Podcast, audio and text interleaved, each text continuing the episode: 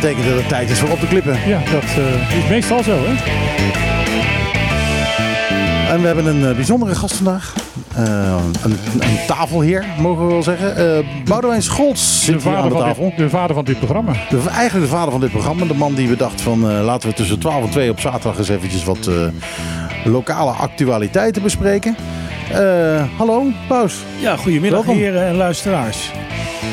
Uh, nou ja, goed. Het komende uur gaan wij dus helemaal vullen met uh, nieuws van de afgelopen weken. En die gaan we met jou bespreken. Uh, verder hoop ik dat het dan deze keer gaat lukken om de Nederlandse artiest Just aan de lijn te krijgen. Dat gaat al een paar weken niet goed. we kunnen daar een plaat van draaien. En voor de rest natuurlijk veel nieuws. De nieuwste hits uit de Nederlandse top 40. En verder heel veel leut en plezier. Daar eh, komt het eigenlijk wel op neer, hè? Ja, nou, ja en ergernis natuurlijk. Ergernis, ja, nee, maar dat, dat, dat, is ook, dat is ook leuk. Hoort erbij. Ja, dat is ook leuk. dus uh, een beetje leed van maken misschien hier en daar nog. En, uh... Ja, ja, ja. En ja, nee, vooral ergernis verwacht ik.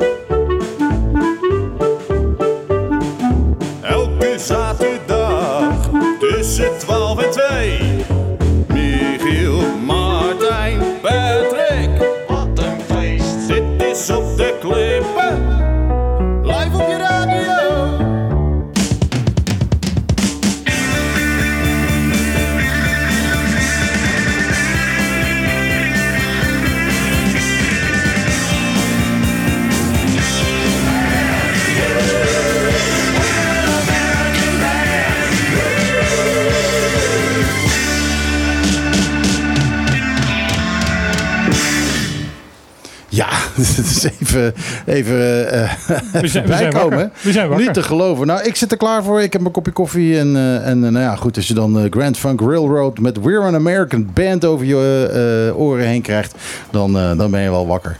het was net geen hit in Nederland.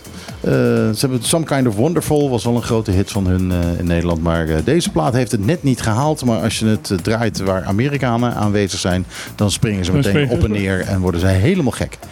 Het, uh, dat is eventjes uh, professioneel DJ-advies van DJ Shrek. zo, nou, de kop is eraf. Ja. we hebben Bous, Boudewijn. Wat, wat, heb je liever? Dat we Bous of Boudewijn nou, wat zeggen? Weet je, als ik de telefoon opneem, dan neem ik nog steeds op met Boudewijn Scholz. Uh, maar als het een bekende is, dan zeg ik met Baus. Oké. Okay. Ja, uh, doe maar Baus. De luisteraars zijn bekend genoeg, uh, ja, Baus. Ja. Is natuurlijk, die heeft een enorme geschiedenis in, in toerisme. En ik denk dat we het om die reden waarschijnlijk wel veel over toerisme zullen hebben. Ehm, ik kwam Baus vorige week tegen in de Van de Tweel. En toen zei ik van, joh, is het leuk als jij langskomt dit programma. En toen begon hij eigenlijk al een soort voorschot te nemen. Een kwartier lang te vertellen wat hij allemaal wel niet wilde vertellen. In, ja, ja. Um, um, Bous, vertel eens eventjes uh, over jezelf. Jouw, uh, jouw geschiedenis op het eiland. Uh, en, en vooral hoe jij zo verschrikkelijk ja, verwoven bent geraakt met het toerisme op dit eiland. En, en met Bonaire. Ja, absoluut. dat kun je wel zeggen. Ik ben voor het eerst op vakantie geweest als toerist op Bonaire in 1992. Dus dat is 30 jaar geleden. En ik was direct verliefd op het eiland en op de rust die het toen uitstraalde. En ik denk dat is een mooie, een mooie plek om eh, bij te tanken als je hard werkt. En dat, ik vond dat ik hard werkte toen al. En uh, zo ben ik in drie jaar tijd negen keer terug geweest als toerist. En me georiënteerd hier. Uh... Nou, als je in drie jaar tijd negen keer terug bent teruggekomen, dan ging je drie keer per jaar op vakantie. Dan werkte je niet zo hard. Nou, de tussengelegen tijden was het best wel aanbuffelen. Maar in ieder geval, ik kon me dat toen veroorloven. En uh, ik ben hier eens een keer gaan praten van hoe, hoe kun je hier uh, uh, een huisje kopen of bouwen. En ja, van het een kwam het ander. En toen hebben we een stukje grond gekocht op een van de eerste toeristische ontwikkelingen op het eiland. Het Macamba-pleintje. Bonaire exclusief met een mooi woord. Waar lag dat? Ja, uh, dat ligt, dat ligt er nog steeds. Kaya Carlos A. Nicolaas, voorbij uh, uh, voorheen het oude webkantoor. Nu, oh ja, ja. waar ook Napa is. Een, ja, precies. Ja, en dan een stukje dan naar rechts. En nou, daar een lap grond gekocht, een lapje. En begonnen met een huis te bouwen. De ballenverstand ervan, ook kan ik daar een boek over schrijven. Dat zal ik eh, niet doen. Maar in 1995 was dat huis bijna klaar. Maar er zat geen schot meer in. En ik had problemen met de aannemer. En een- iedere keer als, als ik een vak stuurde van ik kom eraan, dan zag je, eh, blijkbaar vertelden de buren toen, werd er aan het huis gewerkt. en dan op het moment dat ik vertrok, Er gebeurde weer helemaal niks gebeurde helemaal niks. Komt bekend voor. Ja, en toen, toen stond er in de Telegraaf: Van der Valk koopt hotel op Bonaire. En ik, ik werkte in de financiële dienstverlening in Nederland. En ik was eh 32, 33. En ik denk, als ik een carrière, carrière switch wil maken, dan, dan moet ik dat nu doen. Ja. En toen heb ik gesolliciteerd bij eh, de familie van der Valk. En eh, in Nederland een sollicitatiegesprek gevoerd. En ik had toen een voordeel. Je kent het eiland al. Ik kende het eiland en ik had een verblijfsstatus. In die Hm. tijd werkte het allemaal anders dan nu. Ik had een werkvergunning, een directievergunning voor een NV. En daardoor hoefden ze voor mij niks te regelen. Ik kon direct via die NV aan de slag. En je was ook gelijk de vertegenwoordiger hier. Van de- Eh, nou ja, eh, ik, eh, wat zei, ze vroegen me wat wil je doen? Wil je boekhouder worden of wil je iets in sales? En ik kan redelijk babbelen. Ik kan ook wel boekhouden inmiddels, maar ik kon toen dat nog niet. En ik ben in sales begonnen met de ballenverstand van de hotellerie. Maar ze hebben mij die kans gegeven. En zo ben ik 15 jaar later als consultant naar anderen toe eh, begonnen. Want ik heb het vak geleerd bij de horeca-familie van de Valk. En ik ken veel van die broers persoonlijk. En ze hebben mij destijds alle ruimte gegeven om dat vak met hun te leren. Want Mhm. een hotel vullen op Bonaire is anders dan een hotel vullen langs de A2. Of eh, Dat lijkt mij wel. Franeker, Hè? Dus nou ja, dat zijn we allemaal gaan ontdekken. En eh, met, eh, eh, met, met reisbureaus praten, touroperators. Eh, we hebben zelfs een keer twee jaar zelf gecharterd met een Belgische chartermaatschappij. Mhm. En dat waren fantastische tijden om daaraan te mogen meedoen. Maar dan moet, toen jij wegging, daarna de, de, de neergang van Plaza jou wel heel veel pijn hebben gedaan. Weet je wel, het, de uitdaging is bij elk hotel. Hè, je, moet, je moet elke zeven jaar moet je eh, herinvesteren. Moet je de, de, de nieuwe meubels doen. Je moet blijven schilderen en blijven repareren. En op het moment dat je dat eventjes niet bijhoudt, dan loopt het van je weg. Mhm. dat, dat is niet alleen bij een Plaza Resort eh, merkbaar geweest. Overigens zijn ze nu Weer heel erg aan het investeren. Aan, aan het investeren. Maar ik heb dat ook bij andere accommodatieverschaffers op Hm. het eiland gezien. Het, het, het oude Sunset Hotel, dat, dat, dat kreeg het laatste zetje om te sluiten. Omdat Plaza opende in 1995. En er een, een fonkelnieuw hotel op de markt kwam. Ten opzichte, en daar moest Sunset Beach Resort toen mee concurreren. Ja. Dat kon niet. Mhm. En een die beetje op dezelfde manier dat eh, ehm, eh, Plaza nu ook een, eh, een flinke knauw zal hebben gehad van Delphines, of niet? Eh, dat zou heel goed mogelijk zijn. Want dat, dat, dat is natuurlijk wel de grote... Ja, maar let op. We hebben eh touroperators waar we op het eiland mee werken. En in Nederland zijn dat de twee grootste zijn TUI en Corendon. En het maakt een verschil of je een TUI hotel bent of een Corendon hotel. Dus, en, en Plaza was toen echt een TUI hotel toen Delphins ging openen. En Delphins is van scratch een Corendon hotel. Ja, Dus, en we, we, zien, we zien de groei in het toerisme. Wel natuurlijk heel, eh, we- heel, heel eh, saillant dat de manager van de Plaza naar Delft is overgestapt. Dat, ja, dat zijn dingen die gebeuren. Ja. Hè, dat, eh, ik bedoel, de, succesvolle ontwerper van Volvo kan ook naar Mercedes gaan Ja, of wat ja. dan ook. Hè. En, en wat, maar wat wel in de hotellerie werkt, dat zijn je contacten. En eh, dat, dat, dat heb je met een groot hotel ook wel nodig. Je kunt dat Ja. nooit alleen op eigen kracht vullen. Ja. En als ik vanochtend hè, ook weer even een rondje gereden, om- onderweg hierheen een beetje omgereden. En dan zie je wat er gebouwd wordt nog aan toeristische accommodaties. En, en ik probeer wel eens zo, zo te informeren van met wie gaat u werken of gaat u al met iemand werken, heeft u contacten, kan ik u helpen. Mhm. En dan zie je toch ook mensen die hebben een rekensom gemaakt. En die zeggen, ja, er is geen ruimte om met een tour operator te werken. En ik denk juist dat dat strategisch een fout is. Je hebt Wat, wat, die partijen nodig. Wat vind jij van de, de hele discussie die op dit moment is van eh, meer kwaliteit, eh, meer, meer sterren, meer, eh, de, eh, minder de massatoerisme, meer de, de kwaliteitstoerisme? Wat, wat, wat, wat, wat is jouw mening daarover? Ik denk dat je nog heel ver moet ontwikkelen en moet investeren in met name de infrastructuur. Voordat je alleen maar op die, die high yield, hoge segment gast kunt focussen. We hebben ook nog de basis nodig. Mhm. En zolang wij hier ook eh, appartementjes verhuur hebben, papa-mama appartementjes, hè, twee, drie, vier eh, huisjes in de Mhm. tuin, Mhm. zul je ook die, nou ja, die wat goedkopere toerist nodig hebben. En eh, de, basis moet goed zijn. In een hotel, Plaza ging heel goed draaien toen we de KLM crew in huis kregen. Mhm. En dat was een, een hele lage nachtprijs. Maar wel gegarandeerd 20 kamers, iedere nacht, 365 dagen per jaar. En dan zie je als je die basis hebt, die eigenlijk je, een deel van je vaste kosten al dekt. Het, eh, de, de, de Dan ga je ja. bij een goede bezetting ga je winst maken. Want zij, zij vervullen de zogenaamde hole in the ground. Ja, En, Ja. en, eh, en, en daar, daar kan je gewoon, eh, alles wat je daarna doet is, is winst. ja, en als ik zaken doe met een Corendon of een TUI voor een, een klant van mij, dan, dan zijn die netto tarieven die die tour operators betalen, zijn best wel ver weg van wat er bij Booking.com eh, Mhm. eh, op, het, op het beeldscherm te zien is. Maar het is wel elke, elke nacht is, is die ka- kamer En zeven nachten per week. Ja. Hè? En met een vliegtuig heb je back-to-back. Die stoelen, die, die worden, er worden arrangementen aangeboden van zeven nachten. Mhm. Omdat dat toestel dan ook optimaal vult. Ja. En daar kun je in je hotel dus... Het, het is net Rummy Cup. Mhm. Een paar schakeltjes en ook, ook de lage getallen tellen mee. Ik heb een hekel aan Rummy Cup. Oh ja, ik vind het een leuk spelletje. Nee, nee eh, sorry. eh, dat, eh, dat Dat is wat totaal anders. niet belangrijk hierin. Maar, maar, het wordt gezien. maar als je dan zegt, het is net Rummy Cup, dan denk ik, oh mijn god, my hoe ben ik God. blij dat ik daar niet werk. Nee, maar ja, kijk, jij hebt een vak geleerd.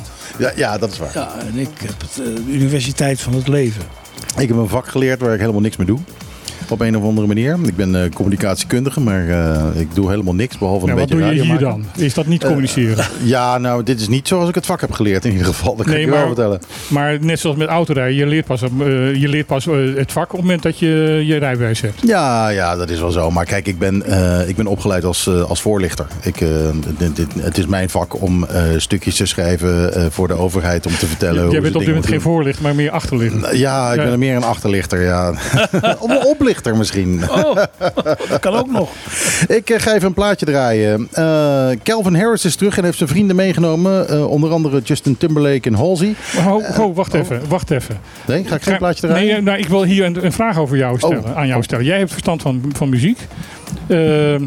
Wat is dat voor krankzinnigs dat er constant al die grote artiesten opeens nu dingen met elkaar gaan doen en dat iedereen zijn naam weer ergens op heeft staan? Wat, ik, ik, vind dat zo ver. Ik bedoel, vroeger was het zo, één ster eh, wilde juist eh, alleen zijn, want dan was het podium voor hem of haar alleen. Ja, ik kan het je heel makkelijk uitleggen. Eh, het gebeurde vroeger wel vaker natuurlijk dat er andere artiesten meespeelden ehm, met jou. En alleen dat, dat maakte toen helemaal niet uit. Maar sindsdien, er is op een gegeven moment, iedereen kent natuurlijk de Buma Stemra. Buma Stemra, dat is er voor de componisten en de tekstschrijvers. Ja. Die krijgen op die manier krijgen ze hun rechten terug. Een plaatje wordt gedraaid en eh, nou, de schrijvers krijgen daar wat eh, geld voor terug, Ja, wat ja. auteursrecht. Alleen, wat is nu het geval? Stel nu, ik schrijf een liedje en eh, Madonna brengt dat uit. Eh, dan wordt het een dikke hit. Maar wordt het een dikke hit omdat het nou zo'n goed liedje was van mij? Of wordt het ook een dikke hit omdat Madonna het heeft uitgevoerd? Madonna die eh, gooit haar eigen sausje eroverheen natuurlijk. En ja, die is daar dus, die maakt ook deel uit van, van dat hele gebeuren. Dus toen is op een gegeven moment de Sena eh, bedacht, ergens in de jaren negentig. Wat en, dus het geld geeft aan de uitvoerenden. Mhm. En nou, die uitvoerenden die krijgen dan allemaal ook een stukje van de taart. Alleen, wat is nu het geval? Dat stukje van de taart is veel groter als je hoofdartiest artiest bent. Als je dus de artiest bent van wie de single is. Ehm, dus waar eh, het vroeger zo zou zijn, nou hier is de nieuwe single van Calvin Harris. Ehm, en heel cool man, Eh, Justin Timberlake zingt er ook op mee en Halsey ook. Eh, en, en, en Pharrell. Dan, ja, dat was vroeger was dat leuk. De nieuwe single van Calvin Harris heeft wat gasten. Maar nu zeggen die mensen allemaal, ja, allemaal prima. allemaal maar ik wil ook hoofdartiest zijn, want dan krijg ik meer geld. Dat is de, dat is de reden waarom. eh, die, die, die samenwerkingen zijn er altijd al geweest. Maar eh, nu eh, ja, is het iedereen featuring iedereen. En dat, eh, ja, dat is het gevolg dat je nu al die namen hebt. Het is Dus verschrikkelijk in de popquiz die ik doe op, eh, op de woensdag eens in de vijf weken op Little Havana. Want mensen moeten alle namen roepen. Ja. Ja. Nee, het is dus hetzelfde inderdaad met films, waarbij eh, als je ergens op de aftiteling staat en staat featuring by, dat je dan dus veel meer geld krijgt. Nou ja, als je een, eh, ja dat, dat is hier dus het geval. En in films zie je met acteurs bijvoorbeeld dat ze allemaal executive producer worden. Dan hebben ze helemaal niks gedaan. Maar als, exef, eh, als executive producer eh, krijg je dan eh, meer geld. Dan heb je een bepaalde, bepaalde, Ja. bepaald recht verworven. Eh, dat is alles. Kan ik executive producer van dit programma worden? Ja hoor, want wij verdienen nou hier nul ja. mee. Dus eh, ga, ga rustig Ook gang. daarin is niks Ja, veranderd. ja, nee, daar, ook daar is niks veranderd. Plus dat we dan wel willen dat je iets doet. Oh, ja, nou, koffie drinken. Goed, de nieuwe single van Calvin Harris. Met, eh, zoals ik zei, Justin Timberlake, Halsey en Pharrell. Out there. They can leave, but we don't care, we'll stay. I'm good right here. I've been waiting for you all year. Come play, make a mess right here. Do whatever I like, get weird, okay? Stay With Me van Calvin Harris met Justin Timberlake, Halsey en Pharrell. De 70s belden en die vroegen om hun geluid terug. Het is wel echt eh, heel erg 70s dit. Eh, niet eens ethisch, eh, maar wel lekker funky. Ik denk dat het de dansvloer wel weer zal vullen. Alleen ja, dan duurt het maar, wat is het, twee minuten of zo. En dat, dat vind ik altijd jammer. En- oh nee, dit is toch wel redelijk lang. Dit is 3,49. Ik kon het zeggen, want we hebben toch wel even nog zitten kunnen kletsen onder Ja, over jouw, jouw 14-jarige huwelijks. Jullie hadden het over van alles. Ja, ik ben 14 jaar getrouwd. 14 jaar lang stil, stilzitten en je kop niet boven het maaiveld uitsteken. Dat is, nou, daar ben ik toch trots op. Ja, ik wij vind ook. dat je nu eh, Esther wel het kort doet. Wil, wil, eh, wil, wil je een tip? Als je lang getrouwd wil zijn, moet je leren te zeggen... Ja, schat. ja, schat. Nee, dat is heel lullig. Nee, ik ben, eh, ik ben al 14 jaar heel erg gelukkig met mijn vrouw. Eigenlijk al iets langer natuurlijk, want daarvoor waren we al samen eh, hier op Bonaire. Eh, dat is eigenlijk al 18 jaar. Eh, alleen toen hadden we nog geen boterbriefje. Ehm, eh, waar hadden we het over eigenlijk? we hadden het over toerisme. Ja, toerisme. Ehm, hebben we daar nog meer over te melden? Nou, eh, En ik denk dat Bous daar nog heel veel over te melden heeft. ja, Eh, het- kijk, het, ik, het, We, kun- we kunnen ook eerst wat, wat, wat nieuwsfeitjes doen. Dat, eh, Ja, laten we dat even Ja. doen. Eh, dan, komt, dan komt vanzelf komt het toerisme wel weer naar Oh boven. ja, want de meeste nieuwsfeitjes gaan, eh, gaan over toerisme op een of andere manier hier. Waar wil je het als eerst over hebben? Nou, eh, laten we gewoon het, eh, het lijstje wat we hebben staan over toerisme, recreatie en evenementen even doorwerken. Mhm. Er is een onderzoek geweest eh, eh, bij de Nederlands consument. Ehm, dat is door het CBS gedaan.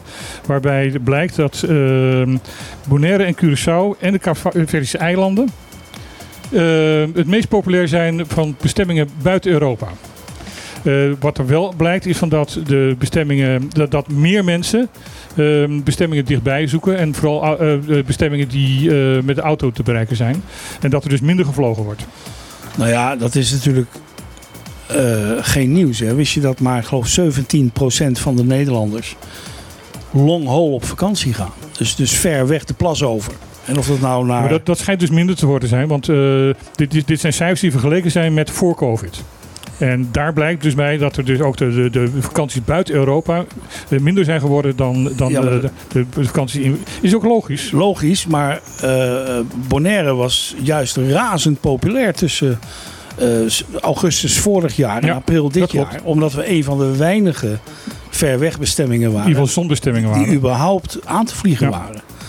En dus dat, Want heel veel mensen die naar Spanje gingen en, en dat soort dingen, dat, eh, die eh, daar niet naartoe konden, die kwamen naar die Bonaire kwamen toe. hier en we hebben ook gezien dat het een pu- publiek Totaal was ander wat, publiek. wat eigenlijk helemaal niet bij Bonaire Nee. hoort. Hè? Ja. Wij, wij focussen ons in principe op de, nou noem het maar, de 50-plusser. Mensen met kinderen de deur uit, eh, veel vrije tijd. Mhm. eh, eh, een bepaalde kwaliteit van, van toerisme zoeken met rust en, eh, en puurheid. En eh, dat was even, het leek hier wel Ibiza eventjes. Ja, het was eh, wel een, Ja. een, een, lading komerzuipers die naartoe waren Ja. gekomen. Dat, Ja, het heeft alleen ook wel als gevolg, heb ik het idee, dat die mensen hebben nu Bonaire ontdekt. En die komen nu terug. Dat kan. Die zijn toen een beetje gedwongen hier gekomen, maar ja, die de, komen nu de, terug. de, de ouderen, die hier, de, ik denk dat we de jong komerzuipers, wat wordt wat zegt, inderdaad de Ibiza-gangers. Ja. Of de, de, de, ja, de, de, de, feest, de feestgangers. Ja? Eh, heet die Spa- eh, dat, dat Spaanse plekje ook weer, eh, waar al die jongeren Ibiza, toch? Nee, niet Ibiza. nee, je wil. Salau, Salau horen. Ja. of zo, ja. Eh, Ja. Ik denk dat die niet meer terugkomen. Nee, nou, eh, dan moet je hier eens op woensdag kijken als hier al die scootertjes staan. Ja, Ja, maar dat zijn waar. natuurlijk ook stagiaires, waar ik ook nog wel een mening over heb. Ja, eh, dat zijn is voor een gedeelte stagiaires, maar er is echt wel een groot gedeelte ex-stagiaires die, eh, die het eiland hebben ontdekt, die gewoon terugkomen. Het mag, hè. Kijk, Bonaire, tuurlijk mag dat. Bonaire vaart het beste bij repeat business. Want Ja. daar hoef je Ja. weinig in Ja. te investeren. Ja. En eh, in mijn tijd, eh, ik ben nog actief, maar in eh, de jaren eh, 90 en begin van de, deze eeuw... hadden wij zo'n 30% repeat business, wat heel hoog is. Met het eh één worden met Nederland op 10-10-10 verdween de landingskaart. En konden we niet meer meten wie wat waar. Waar komt u Mhm. vandaan? Hoe vaak heeft u Bonaire al bezocht? Dat was allemaal data wat wij nodig hadden om onze marketing goed te doen. En eh, hè, zo, Waar, waarom is die verdwenen? dat had te doen met eh, pe- beveiliging persoonsgegevens. Larry Oké. Cook, Larry Cook naar mijn idee, want Mhm. dit hebben we echt nodig als eiland, als bestemming. Om te voorkomen dat wij bijvoorbeeld een Belgische airline vragen om hier te komen vliegen. Terwijl er helemaal geen marktonderzoek is gedaan. Nou, laten we daar gelijk op inhaken, Ja. want dat is ook een van de onderwerpen. Eh, er was aangekondigd dat er Belgium eh, twee keer per week zou gaan vliegen hier eh, naartoe. Ja. En dat is nu eh, teruggebracht naar eh, vier keer eh, rondom de kerstdagen en dat is het. Klopt. Ja. En, en de- jij zegt dat de, de, de reden daar voor die canceling is dat, dat er gewoon geen aanbod voor was? Nou, de invloed van België op Bonaire is minimaal. Mhm. Hoe kan dat? Terwijl we toch al. ook die mensen zitten op twee uur rijden van Schiphol. Of drie uur rijden van Schiphol. Dat zou een markt kunnen zijn. Maar we hebben daar nooit serieus geld in gestopt. En hoe kun je nou beginnen met een airline. als die markt volledig onbekend is? Of dat die bestemming volledig Dat, dat moet je onbekend eerst is. in de, in de week leggen. De Belgen die, die kennen de Franse Antillen. En ze spreken natuurlijk allemaal twee talen. Mhm.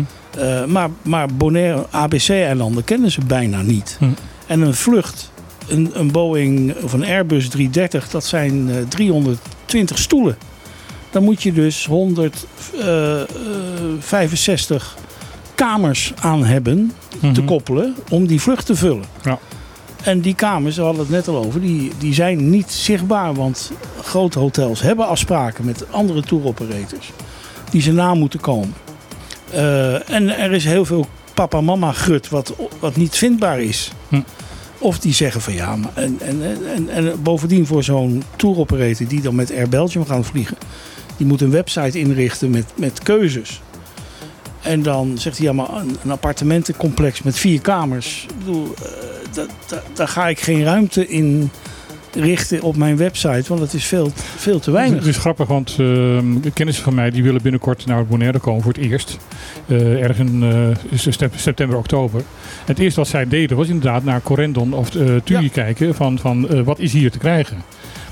En toen, was, eh, toen kreeg ik ook een mailtje vanuit, of een berichtje vanuit uit Nederland. Zo van, nou joh, het is alleen maar die grote resorts. eh wij willen juist naar iets kleins toe. Maar Ja. dat, dat hebben jullie kennelijk dus niet.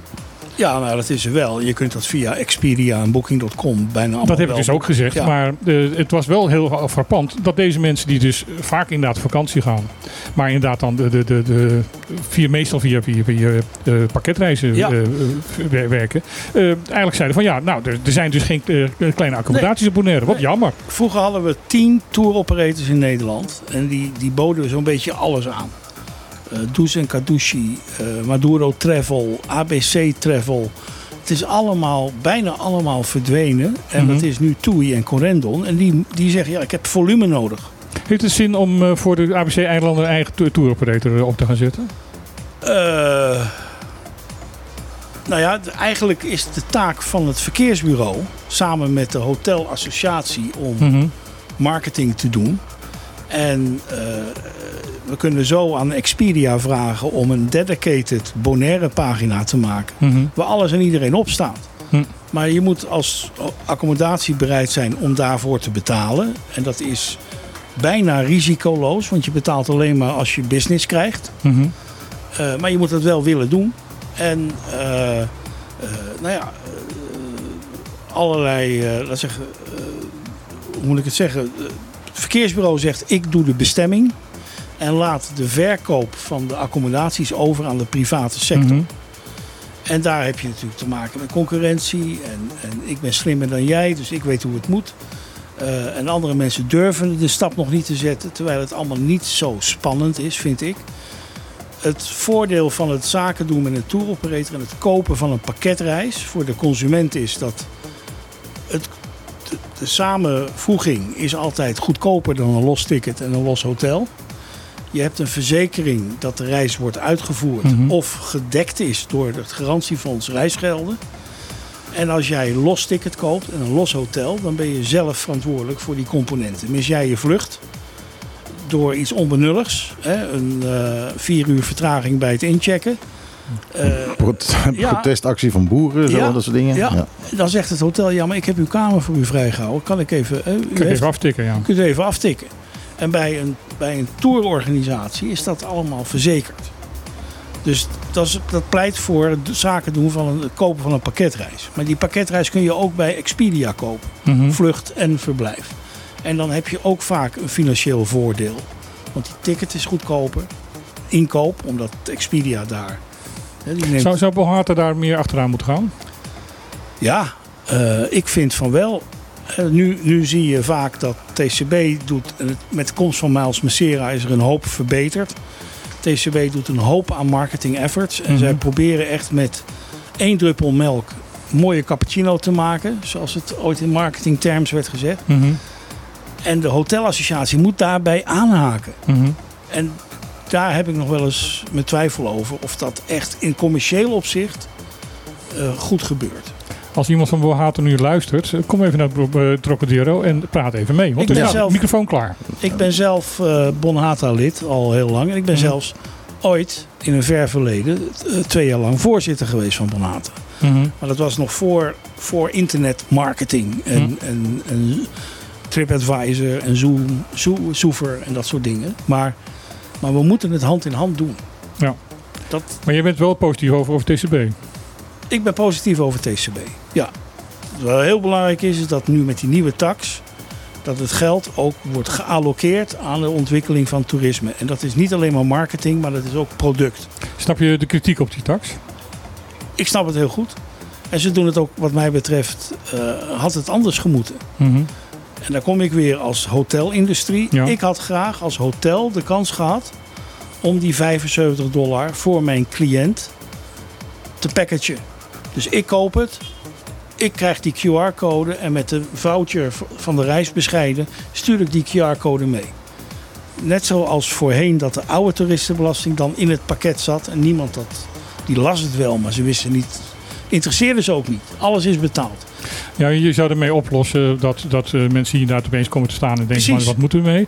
Ehm, maar je lost er ook in feite met die QR-code al naar je klant toe te sturen. Met, ehm, de mensen daar die de, de, de grote kritiek van de oude ehm, toeristenbelasting was van ja, heel veel eh, accommodaties die doen er niks aan. Ja, wat jij de papa en mama... eh, Ja. Wat jij de papa en mama Ja. huisjes noemen. Maar op het moment dan, eh, dan staan dus mensen hier zonder QR-code en moeten dan alsnog het betalen. Ja, dus je, één, je mag dit inkopen als hotel omdat je een hotelvergunning hebt. Mhm. En je, en, en Maar je bent het niet verplicht, maar je mag het. je mag het. Eh, Als extra service aan je klanten. ja, het is een voucher, dus het is ook al het begin van de vakantiepret. Kijk, we hebben onze QR-code al. Mhm. En niem- eh, oké, er zijn toeristen die vergeten dat het ligt, ligt in een la en ze vergeten het. Mhm. Nou, dan moet, daar moet een oplossing voor zijn. Ja. Net zoals dat je zonder voucher van Corendon hier bij de balie staat van een hotel of van TUI.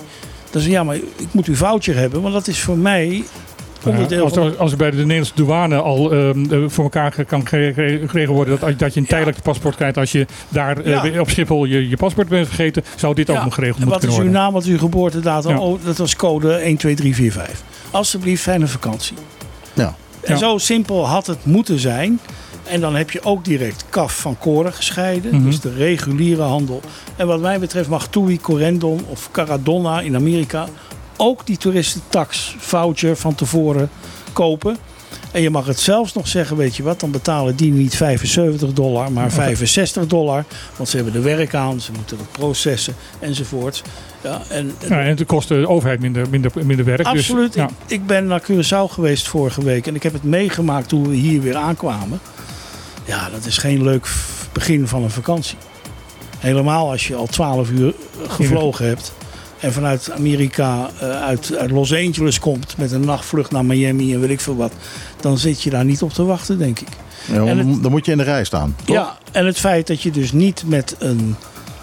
Je mag alleen maar met een creditcard betalen online. En dan alleen nog maar met Visa en Master. Ja. Terwijl de Amerikanen hebben gewoon American Express. Dat is een hele dure. Voor de ondernemer is dat een hele dure kaart. Reken het in de prijs. Ja. Ja, eh, die 75 dollar is echt wel genoeg per keer. Dat, dat is een veelvoud van wat ze aan oude belasting ophaalden. Mhm. En ja, ik ben tevreden over de TCB. En ja, dat geld, dat moet, wat, wat, wat deze nieuwe tax ophaalt, dat moet voor het grootste gedeelte in het toerisme worden geherinvesteerd. En of dat nou is in marketing, om de, de, de gast van morgen te paaien, of in de straten, of in de bloembakken bij eh, de, de weg vanaf de airport, de eerste indruk. Mooie palmenrijen met verlichting en eh, vlaggetjes van welkom op Bonaire. Eh, zo werkt het. En, en dan kun je met elkaar ook toewerken naar een ADR, een gemiddelde daily rate van een hotel, Hm. van 300 dollar per nacht. Ja, omdat alles klopt. Dus richting bestuurscollege. Ja, Jongens, ja, zorg dat eh, de hotelorganisaties eh, die vouchers aan hun klanten kunnen geven. Ja. En, eh, en van tevoren dus kunnen zorgen dat hun klanten met een QR-code gewoon door de douane heen zo kunnen. simpel is het. En, en nogmaals, als je En zo creëer je zelf je high segment. Ja, Ja, en als je zelf, neer. Ja. Als jullie reizen ook, eh, je ticket, je boekt het, je archiveert het. En op de dag dat je gaat reizen, print je het uit of je zet het in je app. Ja, en je wil dat dat maar één ding is wat je hoeft uit te printen en voor de rest dat het klaar is. Ja, maar gewoon vergeet op de foutje, vergeet uw QR-code Ja, niet uit te ja. printen. Klaar. Ja. Ja, en, en zo simpel is het. En Zoals inderdaad ook op de, je ticket stond met, met COVID van vergeet niet je, je, je COVID-papieren mee te Nou, nemen. het is Ja. natuurlijk nog veel simpel, eh, simpeler. Want tegenwoordig, eh, waarom zou je QR-code eh, uitprinten? Je hebt hem gewoon op je, op je telefoon. ja, maar er is toch... Je- mensen doen nu alles met een telefoon. Mensen betalen met een telefoon. I know, maar nou let op. Ik heb toevallig een Nederlands nummer in mijn moderne iPhone. Ook een tweede nummer.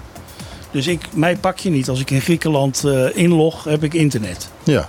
Maar nou kom je, voor het eerst heb je, vlieg je long haul. Je bent nog niet helemaal zeker met je smartphone. Je hebt ook geen buitenlandpakket of wat dan ook. Dan moet je hier eerst zien in te loggen op ja, de wifi, Op de wifi. Nou ja. wifi, om, om weer in je telefoon te kunnen. ja. Keep it simple. Gewoon Maar goed, eh, het digitaal moet het heel simpel zijn om oh, als je een QR-code hebt betaald, eh, dat ook gewoon op je e-ticket eh, erbij te printen. Ja, nou ja, goed, dat, daar heb je dus wel weer de, de, de airline bij nodig. Mhm. Maar denk jij dat de KLM niet met restricties en voor dingen te maken heeft in India of in, Ja, in. Tokio of in Tuurlijk, Shanghai? Dus dat is, eh, eh, daar zijn oplossingen voor. er zijn oplossingen voor. Zelfs in een seat-only naar Bonaire, dus Mhm. zonder reisorganisatie, zou je die ticket in, die, die fee in hebben kunnen bouwen. De TUI en KLM zouden die, nou, die vouchers ook kunnen inkopen. Tuurlijk. Of, eh, en de consument betaalt. Ja. Het is heel, naar mijn idee simpel. En Nou ja, dan verdienen ze er ook nog op. Als je inderdaad zegt van eh, als je als een vliegtuigmaatschappijen of reisorganisaties dat inkopen of hotels dat inkopen, betalen ze 65. Dan, eh, en jij rekent dat wel als 75 naar Ja. de klant toe, dan verdienen ze er ook nog aan. Ja, want er is iemand verantwoordelijk Ja. om dat op weekbasis te arrangeren. Ja. En, en op weekbasis heb je misschien wel 80 check-ins en dus ook 80 check-outs. Mhm. Dus het is wel even werk. Nou, dan mag daar geld tegenover staan. Ja. Helder. Kortom, er is er gewoon nog ruimte voor. Eh, voor verbetering in elk geval. Absoluut. Eh, goed, ik ga weer een plaatje draaien. En Ook nieuw in de Nederlandse top 40 zijn Willem en Jan. Het is niet één Willem Jan, maar het is Willem en Jan. En die hebben een single en die heet Tussen jou en mij.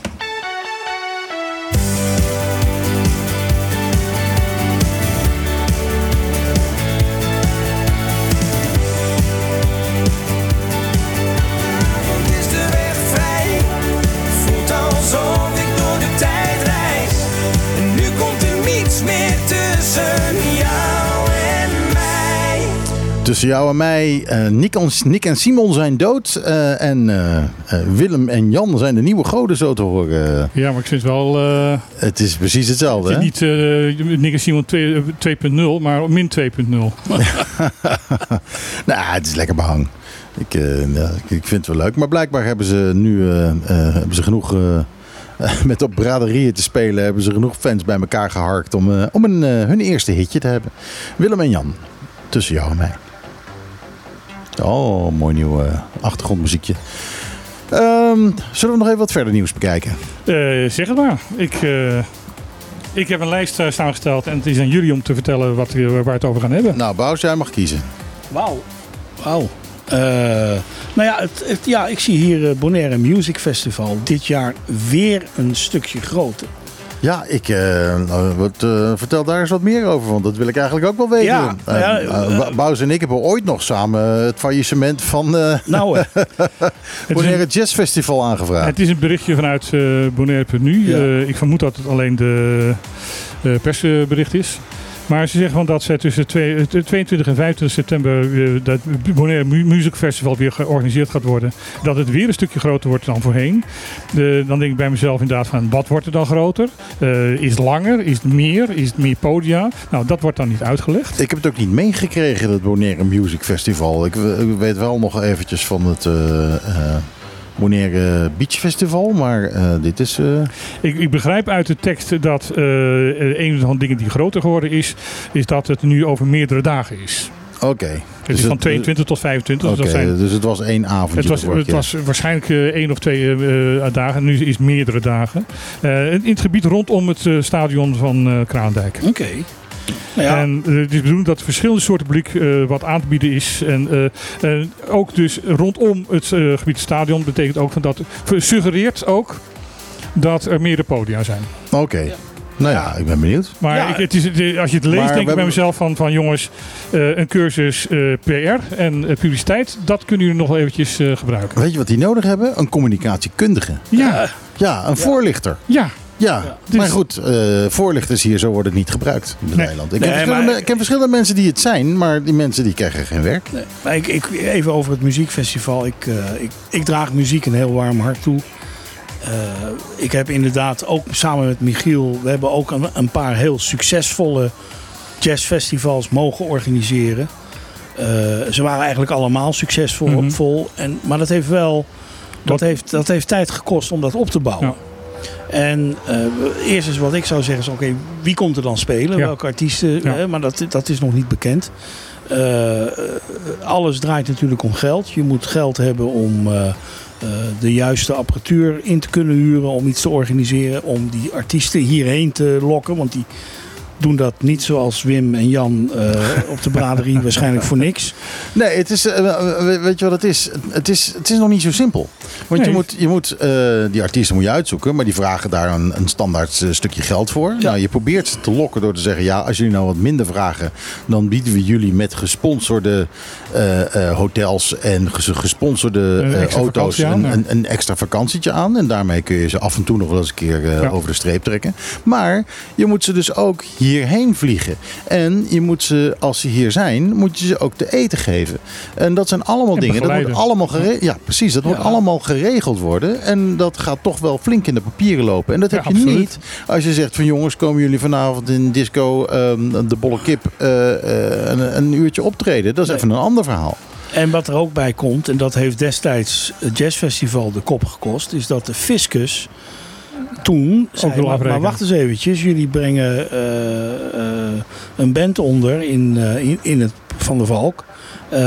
Die- rekenen normaal, weet ik veel, 200 dollar per nacht. Ze zijn een week geweest, dat is 1400 dollar per kamer, keer vijf. We mogen even de ABB hebben. Mo- De ABB, loonbelasting, want het is loon in natura. Ja, ja, ja, ja. ja. En, en zo hebben we dat ook over tickets werden we aangeslagen. En we hadden echt het 14, de tiende Bonaire Jazz Festival. Was, eh, het veertiende was het geloof ik, waar we het uiteindelijk de, de pijp aan Maarten moesten geven. Nee, volgens mij was het gewoon de tiende of hoor. de tiende. Ja, ja. Maar het was in 2014. Ja. En, en eh, wij kwamen gewoon 50.000 dollar aan belastingen tekort. Ja. En dan moet je eens hier naar een sponsor En gaan. we waren vol. Ja. Het was, Ja. het was uitverkocht. Ja. We hadden gro- enorm grote bands. Hadden we. we hadden eh, de Wailers hadden we. En we hadden Matt Bianco. Ja. En, Ja, in ieder geval, het, het, was, het was fantastisch. We hebben het grootste evenement op Bonaire. Met, als je dus drie dagen lang bezoekersaantallen bij elkaar optelt. Hebben we 3000 man in beweging gebracht. Dat weet ik nog. Op toen 14.000 inwoners of 15.000 inwoners. Dan moet je in Nederland eens proberen met de Rolling Stones. Hè, die verhoudingen, dat lukte niet eens. nee. Eh, en, en er is in het bestuur destijds hebben we zelf nog geld bijgelegd.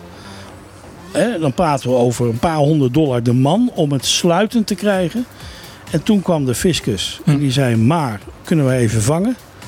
Ja, toen, eh, hebben we, eh, toen moesten we helaas de pijp aan Maarten geven. Maar hoe doen andere festivals dat? Nou, die krijgen daarvoor vrijstelling. Hè, omdat het een cultureel evenement in Nederland Mhm. North Sea Jazz Festival heeft een aantal vrijstellingen. Hm. Onder andere ook met sponsorships en hotels en bands en noem maar op. En zo zijn er legio voorbeelden. Alleen dat, en, en vroeger, voor 10-10-10, konden wij dat ook tot op zekere hoogte kon je dispensatie aanvragen. Want het Bonaire Jazz Festival is sinds 2001 of zo, of 2000, nee 2004 moet ik dan zeggen ja, dat zal werd wel. dat georganiseerd. En daar hadden we nooit deze, deze lasten. En, eh, maar goed. Dus ik hoop het muziekfestival in september dat, dat ze dat allemaal goed geregeld hebben. Als ze luisteren, jongens, zorgen dat je afspraken maakt met de belasting voor... voor Precies, dichtgetimmerd hebben. Ja. Eh, belasting betalen moeten we allemaal. Ja. ABB over kaartjes. Ik snap het allemaal. Maar je kunt het alleen maar hier. Het gaat niet eens over geld verdienen. Het gaat Mhm. erom om een feest te organiseren. Voor Ja, dit was, dit was een stichting. Ja, Het ging niet om geld verdienen. Het ging niemand om geld verdienen. Het ging er gewoon om dat we een leuk feestje konden bouwen. En dat je het volgend jaar weer kon doen. En dat we het als het even kon volgend jaar weer konden doen. Absoluut. En eh, ik zou bijna ze- zelf zeggen, hè, van als, als dit dichtgetimmerd zou zijn... en we weten als, als nieuwe eh, organisatoren wat we wel en niet moeten doen... nou, dan durf ik best nog wel eens een keer te zeggen... laten we weer voorzichtig proberen iets op te bouwen met mooie muziekkeuzes. Mhm. Hè, en eh, wat aanspreekt op het hele Bonaireaanse bevolking. Ja. Wij hebben ooit hebben Ron van de radio, Ron Gijs en ik Frank Rijers hierheen gehaald. Dat was een Dominicaanse bachata-zanger. Of 1500 man. Dat was echt groots. Geen cent aan verdiend, maar wel heel, heel veel plezier aan beleefd. Ja, gewoon een mooi feestje gebouwd. Absoluut. Dat is het. Ja. En daar, daar gaat het om. Als je hier zit over het algemeen, dan ja, dit, dit soort dingen dit kun je, moet je hier op dit eiland eigenlijk niet doen om geld te willen verdienen. Nee. Dat moet je echt doen omdat je er hard voor hebt. Ja. Dat is duidelijk. En ik denk dat dat ook nog heel terecht is. Even een grappig nieuwtje tussendoor. De, de dierenartsen van eh, Flamingo eh, Island eh, dierenartsen, die hebben een gebroken poot van een flamingo gezet. En dat was een hele uitdaging, omdat eigenlijk het hele apparatuur en alles wat ze hadden niet be- be- berekend waren op een vogel. Nee. Dus ze hebben een zuurstofmasker gemaakt van een petfles. Ja. De bodem onderuit gehaald, daar een, een, een eh, soort eh, kous mee gezet, zodat dat om de, de, de kop van, eh, van die. die, eh, Snavel. die ja, nee, de snavel stak in de fles. Ja. En dan achter het kop een, een, een kous zodat het afgesloten was. En, en eh, allemaal op dat soort manieren hebben ze dus nu. Gewoon, gewoon een hele flamingo eh, Ja. set gebegijverd. Ja, en dat ze nu het, eh, dat ze, eh, de, de dierenpraktijk Flamingo hebben genoemd, dat hebben ze nu wel eh, te- terecht. Want ze hebben dus inderdaad. ze zijn, gaan ervan uit dat ze, dat ze als de zaak genezen is, dat ze de, de vogel, het is een jonge vogel die gewoon weer kan vliegen en dat hij En- er totaal geen last van zal En dat hebben. beestje loopt nu op krukken bij Ellie. Waarschijnlijk wel. Ja. Leuk. Op krukken. Ik vind dat, ik vind dat een erg leuk en erg grappig eh, berichtje. Dus dat, dat moet je dus nu ook even door. Ja, eh, positieve dingen zijn altijd Ja. eh, heel fijn om te horen. En je ziet ook foto's van eh, met bre- breedstralende eh, dierenartsen, want ze, werken daar met meerdere dierenartsen. eh, die dat eh, aan het doen zijn en eh, ja, duidelijk inderdaad veel plezier in hebben dat dat hun gelukt is. Ja, natuurlijk, natuurlijk. Kijk, je hebt, eh, een, een- zo, dit soort werk ga je ook niet doen als je er geen hart voor hebt. Nou, wat ik het mooie van deze, de, de, de- dit bedrijf vind. En van, van deze, de- de- deze dierenkliniek vind. Is dat zij dus eh, met hele jonge, net afgestudeerde dierenartsen werken. Die dan een half jaar, drie kwart jaar, een paar maanden eh, hier ervaring komen opdoen. En die zijn, punt 1, heel enthousiast. Ze zijn heel erg gedreven en gemotiveerd. En ze kennen alle nieuwe technieken.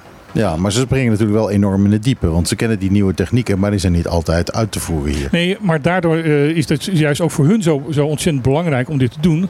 Want je krijgt een hoeveelheid ervaring mee over dingen die je en eh, over ehm, oplossingen die je in Nederland nooit zou bedenken. Ja, ja, ja je, je bent gedwongen om creatief op te Ja. lossen. En hebben de dierenarts al een bijnaam? Nee, Oh, want eh, Jan, Jan, Jan Larakker vroeger was Jan Beest. Jan Beest.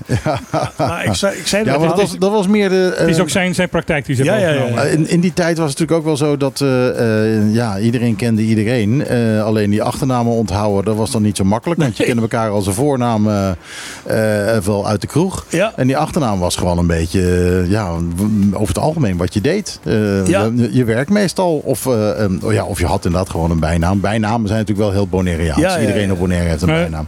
Dat, dat, maar dat dit soort ervaring heel belangrijk is, ook in de rest van je carrière. Eh, ik heb met ehm, een, een eh, dierenarts in opleiding in een studentenhuis ge- ge- gewoond. Die heeft toen op een gegeven moment eh, stage gelopen in Afrika. Ja, En is uiteindelijk de hoofddierenarts van Artis geworden daardoor. oké. En wat, wat ik alles vind, als jij zelf als mens iets, een, een, een onherkenbare klacht hebt, Mhm. kun je beter naar een dierenarts gaan. Die heeft over het algemeen. Ja, want die, die, zijn patiënten kunnen niet praten. Die kunnen niet uitleggen wat ze hebben. Nee, en dan hij gaat dingen uitsluiten. Net zoals de doktoren vroeger in China die bij een vrouw aan de pols moesten zien eh, wat er, want de rest van, de, eh, van die vrouw mocht hij dan niet zien. Ah, oké, ja, ja. nou, ja. Dus er was een hele diagnosestelling aan de hand van de, van de Van hand en de pols. pols. ja. Dat Ja. was het enige wat, wat, die, wat die arts dan van die vrouw mocht zien. Ja, heeft u, eh, heeft u pijn eh, in uw neus, dan eh, heb ik hier een naald in uw vinger. En dan eh, gaat het vanzelf over. Zo was het toch? Ja, zo ongeveer. Begin van acupunctuur. En we hebben ook nog een speciale naald. Die naald die help je met betalen. Die gaat in je yin-yang. Eh, ja, die naalden gaan er gratis in. Maar het kost geld om ze eruit te halen. hè. Dat is, eh, dat is het probleem met acupunctuur. Een ander nieuwtje is, is dat José eh, Rosales, de politiechef die hier ook aan tafel heeft gezeten, Ja. ehm, per 1 januari volgend jaar ermee stopt. Ja, die houdt het voor gezien. En dat vind ik heel jammer. Want we hebben met erg veel moeite de man aan tafel gekregen. Maar toen we hem eenmaal aan tafel hadden, bleek het een, Dat is een hele goede gast. hele goede gast te zijn. Een hele... hele twee, twee, een goede gast in twee opzichten. Hè? Ja, goede gast voor het programma, maar ook Ja. gewoon een goede gast. Ja. Ja, maar het, het was ook, eh, eh, het was, hij was duidelijk geen politicus. Hij probeerde niet eh, eromheen te lullen Mhm. of iets dergelijks. Hij, ja, hij gaf gewoon duidelijke Eerlijk en eerlijke antwoorden. En dat, dat was heel fijn. En ik vind het jammer. Ik vind het heel jammer dat hij, dat hij weggaat. Want ik had hem graag nog wel vaker aan de tafel willen hebben. Terwijl hij... omdat hij tenminste gewoon eerlijk antwoordt. Dat is wel fijn. Gewoon oprecht antwoorden geven. En Ja. ook, ook gewoon een gegeven moment zei van, dat weet ik niet. Ja, dat Ja. is ook een antwoord. Dit, dit, moet ik, dit moet ik nazoeken, dit moet ik navragen. Dit weet ik gewoon niet. Nou, het is tenminste een eerlijk antwoord. En je kan niet verwachten dat mensen al alles weten, maar wel dat ze daar eerlijk antwoord op geven. Dus eh, ja, jammer. jammer. En eh, ik ben benieuwd wat hij eh, hierna gaat doen. En de reden waarom die stopt, dat zullen we waarschijnlijk nooit te horen krijgen. Nou, hij gaat eerst nog een tijdje adviserend werken voor de Voor nieuwe, nieuwe? ja. Nou ja, laten we hopen dat hij hem vooral adviseert om eerlijk te blijven en, en open te Misschien zijn moet hij- over wat hij doet. Nou, als hij open en eerlijk is, misschien moet hij dan naar ski de politiek in. Ja, ja zo- hoe lang zou hij het volhouden? Of eh, hoe lang zou hij het volhouden om open en eerlijk te blijven? Het, het lijkt mij niet, eh, hij lijkt mij niet iemand die, eh, die politicus zou moeten zijn. maar ik dat denk wil, dat wil ik hem de- niet aandoen. Ik, ik, ik denk dat we de politiek op Bonaire ook over moeten laten aan de jongere generatie. En niet naar aan, dat ben ik volledig met je eens. aan, aan dinosaurussen zoals, waar ik mezelf ook inmiddels toe schaal. De jeugd heeft de toekomst. Je ziet ook in Nederland en in, in Europa, in de Europese politiek, Mhm. Jongere generatie naar voren komen. En dat, dat moeten we hier proberen ook te regelen. Nou ja, goed, dan hebben we het over mensen als Henningson Tielman en dergelijke. Maar die eh, Ja, maar ook die voorman van. eh, nou, van ik heb het over nog jonger. nog jonger. Ik heb eh, ook die ook in het beste naam even kwijt. Eh, vorige week was het nog in het nieuws. Ja, ja Janga heet hij. Janga. Ja, Die we ook in het programma hebben Ja. gehad, ja. ja. Ik bedoel, dat zijn de talenten. Ja, en die schroomt zich nergens voor. Hè. Die gaat gewoon naar de Die gewoon naar de prins toe. klimaatprins. Ja. Maar die is ook in Den Haag eh, bij andere mensen Ja. naar binnen geweest. Ja. En dat is de juiste... dat is talent wat we hier nodig hebben. Ja. Ja. Ja. Ik vind het een uitermate interessante jongen. Want hij, eh, hij, heeft, hij is voor, voor de duivel niet bang. Ja. En, en eh, schroomt ook niet om, om eh, de conventies die hier op het eiland zijn, gewoon de, dwars doorheen te gaan. Ja. Omdat hij gewoon vindt van het is, nodig. De, dat soort mensen heb je hier in de politiek. Nou, die hebben we zeker hier nu nodig. ja, zeker. En als je ziet eh, hoe er altijd maar om de hete brei wordt gedraaid hier zo. Zowel eh, eh, in Nederland, als het om Bonaire gaat, als eh, op Bonaire, als, eh, zeker als het om samenwerken met Nederland gaat, Mhm. daar moet inderdaad wel eens een keer dwars doorheen gehakt worden. En dat gebeurt nog niet. Zoals bijvoorbeeld ook weer blijkt, ik zie hem even niet staan, maar ik weet wel tussen, dat hij ertussen staat. dat minister Schouten maakt geen haast met de reactie op de sommatie van Unkebon. Wat is er gebeurd met wat heeft Unkebon gedaan? Unkelbon heeft een sommatie gedaan dat, zij, dat de minister binnen zes weken met eh, plannen moet komen om hier tot een eh, aanvaardbaar en fatsoenlijk eh, sociaal minimum te komen. Ja, ze dreigen met een rechtszaak. Ze dreigen met de rechtszaak als dat niet binnen zes weken gebeurt. En nu heeft de minister, heel verrassend, heel erg verrassend, echt dat dat ik niet aanzien komen. Die zag het niet aan kunnen. Die, ja, die kan het niet aan om binnen zes weken daar nee, antwoord dat, op te geven. die heeft nu al gezegd van dat het minstens tien gaat worden en misschien wel langer. Ja. En eh Wietse Koopman, de, de, de voormalige voorzitter van, eh van Unkebon, maar nog steeds eh, wel verantwoordelijk voor die rechtszaak. Dat blijft hij eh, begeleiden. Want hij weet er alle ins, ins en outs van. Eh, die heeft gezegd van, eh, ook, die vond het ook heel verrassend. Want die zegt van ja jongens, vanaf 10-10-10 eh, is het eh, armoedebeleid in Nederland alleen maar uitstelbeleid geweest. En dit past daar volledig in. ja. Ja. De, nou, niemand heeft zin om wat te doen. Eh, ik ben benieuwd. Ehm, Nou ja, het, het volgende probleem week is is Adje Kuiken eh, van de PvdA is op het eiland. die eh, tegenwoordig niet meer bij de Koninkrijksrelaties zit. Die dus- helaas Nee. niet meer bij Koningshuis, maar omdat ze eh, ja, is gestegen, gestegen is bij, eh, bij de PvdA. Maar eh, nou ja, ik verwacht er wel even te spreken. Dus ik zal eens even kijken wat die daar zo al van vindt. Nou ja, Nou ja, het pro- is ook- proberen hier te krijgen. Ik ga het proberen, zeker proberen om er hier te krijgen. Maar dat kan ik niet garanderen natuurlijk. Ze is gewoon op vakantie. Ik ben, ik ben te eerlijk en te recht voor zijn raap voor de politiek. Eh, dus ik heb ook geen enkele ambitie. Nou, Stom is dat, hè? dat mensen altijd zeggen: ja, eh, eh, ja, die is te eerlijk, die is te recht voor zijn raap, die, eh, die kan niet in de politiek. Terwijl je tegelijkertijd juist wil dat er mensen. dat juist die mensen die de recht politiek voor in- Ja, de politiek ja, ja maar, maar dat, dat, dat wordt alleen maar van conflict naar conflict. En eh, wat, wat mij verbaasde, dat zie je ook in Nederland. Ik, ik ben door omstandigheden de laatste drie jaar ook wat langer in Nederland geweest. En dan eh, volg je daar toch ook weer de politiek. Hè. Dat, dat- alle voornemens in de verkiezingstijd in Nederland met nieuw bestuur en schoon elan en noem maar op. Er is niks van terechtgekomen. Op het moment dat ze op het plus zitten, Ja. gebeurt er iets. Ja. En dat zie je hier ook allemaal. op Bonaire. Allemaal. Op het moment dat ze er zijn, dan laten ze het allemaal van zich afvallen. En dat, dat kan ik niet. Nou, ik, ik weet niet of dat zo is. Ik denk, ik denk dat het wat, wat ingewikkelder is dan dat. Want op het moment dat je er bent en je moet die dingen gaan doen, dan kom je dus in de situatie dat je al die compromissen moet gaan sluiten. En dan krijg je nooit voor elkaar wat je eigenlijk wilde. En dan kom je uiteindelijk eh, kom je uit op een, ja, op een compromis. En zoals je weet, een compromis is eh, iets waar niemand tevreden mee is. Nee, maar ze doen het wel voorkomen alsof ze zeer tevreden zijn. Gisteren een graanakkoord in, eh, ja. tussen Oekraïne Ja, en Rusland. ja. En vanochtend is die haven die daarvoor is toegewezen, is gebombardeerd door de Russen.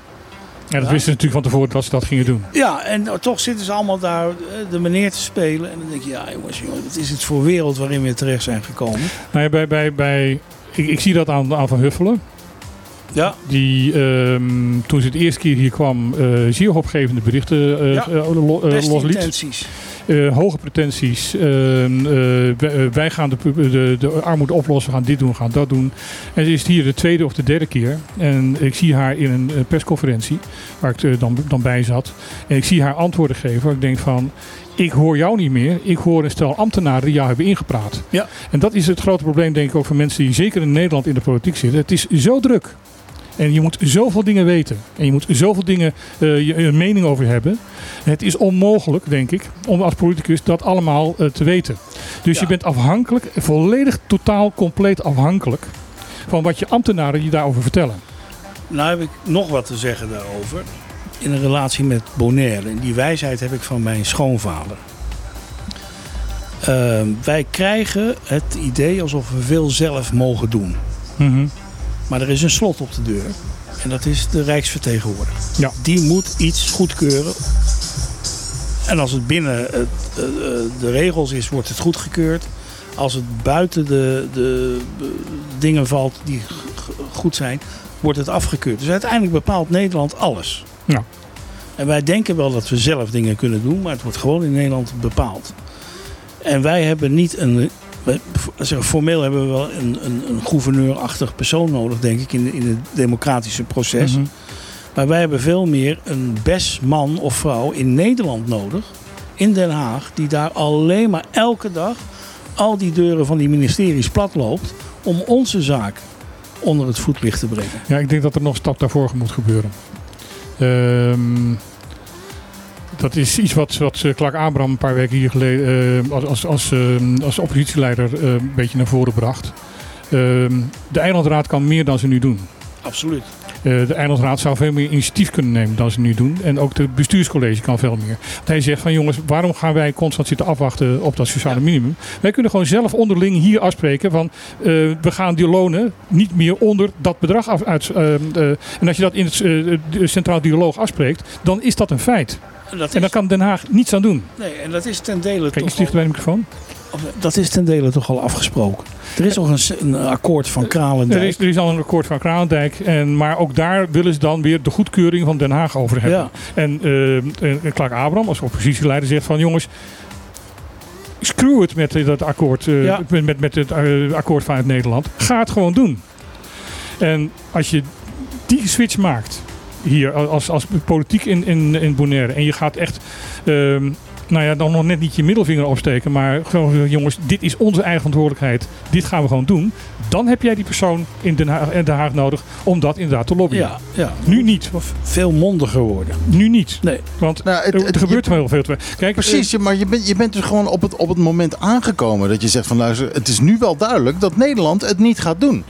Dus dan zul je het zelf moeten Ja. doen. Eh, en, En- en- zoals- maar ook wel heel erg duidelijk communiceren van luister jongens, jullie doen het niet, nou gaan we het zelf maar doen, maar dan moet je nu ook je, je dan moet je ook je mond houden, want jullie doen het niet. Ja. En de, de, Den Heijer is onder andere een stuk gelopen. Tenminste, dat zijn de signalen zoals ik ze hoor. Ik heb haar zelf niet over gesproken. Dus het is een beetje, een beetje koffiedik kijken en een beetje eh, doen alsof je telepathisch bent wat je niet bent. Ja. Eh, maar eh, de signaal die zij geeft is van, dat zij onder andere ook is stuk gelopen op het feit van dat ze in Den Haag ontzettend heeft geprobeerd om daar de deur open te krijgen. Zij heeft in feite die functie wat de armoede betreft in Den Haag proberen te spelen. ja, En ze vindt alleen maar dichte deuren. En als ze open zijn dus als, en zodra ze wegloopt, gaan ze, is het anders. zijn, ja. zijn, zijn die deuren weer dicht. Ja. En daarom ben ik het wat dat betreft met, met, met Abraham eens. Eh, het zal, we zullen het gewoon zelf moeten doen. Alles wat iemand- een ander niet voor je doet, moet je zelf doen. Ja, ja en, en wat je Dat zegt nou ook... wat mijn vader ooit een keer Ja. tegen me gezegd heeft. Ja, nee, maar dat is ook een beetje mijn instelling, weet je. Ja. Ik, ik vraag je iets eh, en ik kan het zelf. Mhm. Ik vraag jou het om het te doen. Je doet het niet. Uiteindelijk doe ik het dan maar zelf. En dan, dan ben ik ook klaar. Dan ben je ook klaar met die persoon. Ja, ja. En eh, dat, is niet, misschien niet de juiste mentaliteit in de politiek. Dus Nee, dat, maar goed, eh, dat is ook het probleem. Je kunt wel zeggen van ik ben klaar met Nederland, maar je, dat, dat kan niet. Dat is technisch Nee, maar je kan eventueel wel zeggen van jongens, jullie regelen dat met de sociale minimum niet. Dan gaan we het zelf doen. Ja, dat precies. En eh, dan hebben we het zelf gedaan en eh, ja, dan live with it. kijk En- eens naar die burgemeester Bruls van Nijmegen. Hè. Dat is een beetje ook eh, behoorlijk fors. Die nu gewoon heeft geroepen van eh, eh, de gemeentes die zijn klaar met het assisteren en helpen en inspringen bij de asielopvang en de Oekraïneopvang. Het is de verantwoordelijkheid van de Rijksoverheid. Jullie krijgen nu tot 1 oktober, dan doe je het echt zelf maar. En dat zeggen alle veiligheidsregio's in Nederland. Gewoon En je- Steen- ik, ik, ik denk dat je de Rijksoverheid ook zo nu en dan voor zulke precies ehm, eh, voldongen feiten. voldongen feiten Ja. en deadlines moet stellen. Dat, Ik vind het tijd voor muziekje, jongens. ja, doe ik. Nathan Dahl heeft eh, het nummer Calabria eh, uit 2003 gehoord en dacht wat een leuke saxofoonsampletjes erin. En dat, eh, daar heeft hij gelijk in, want zeker acht andere bands hebben dat ook gedaan. Maar Nathan Dahl was de negende en die heeft er ook weer een hit mee. Eh, en in zijn geval is de titel eh 21 Reasons.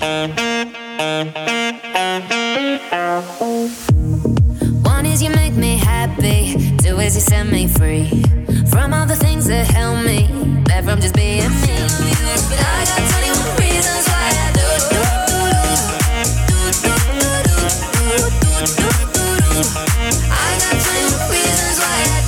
Ja, dat saxofoontje, dat, eh, dat horen we overal.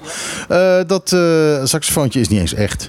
Maar goed, dat is dus al voor de zoveelste keer gesampled. En nu hebben we dus nu weer een hit ermee. En er is op dit moment ook nog een andere plaat in de Engelse hitparade. Ook, die ook gewoon weer dit saxofoontje heeft. En zo op een gegeven moment eindigen we dat er nog maar tien hits zijn in het universum.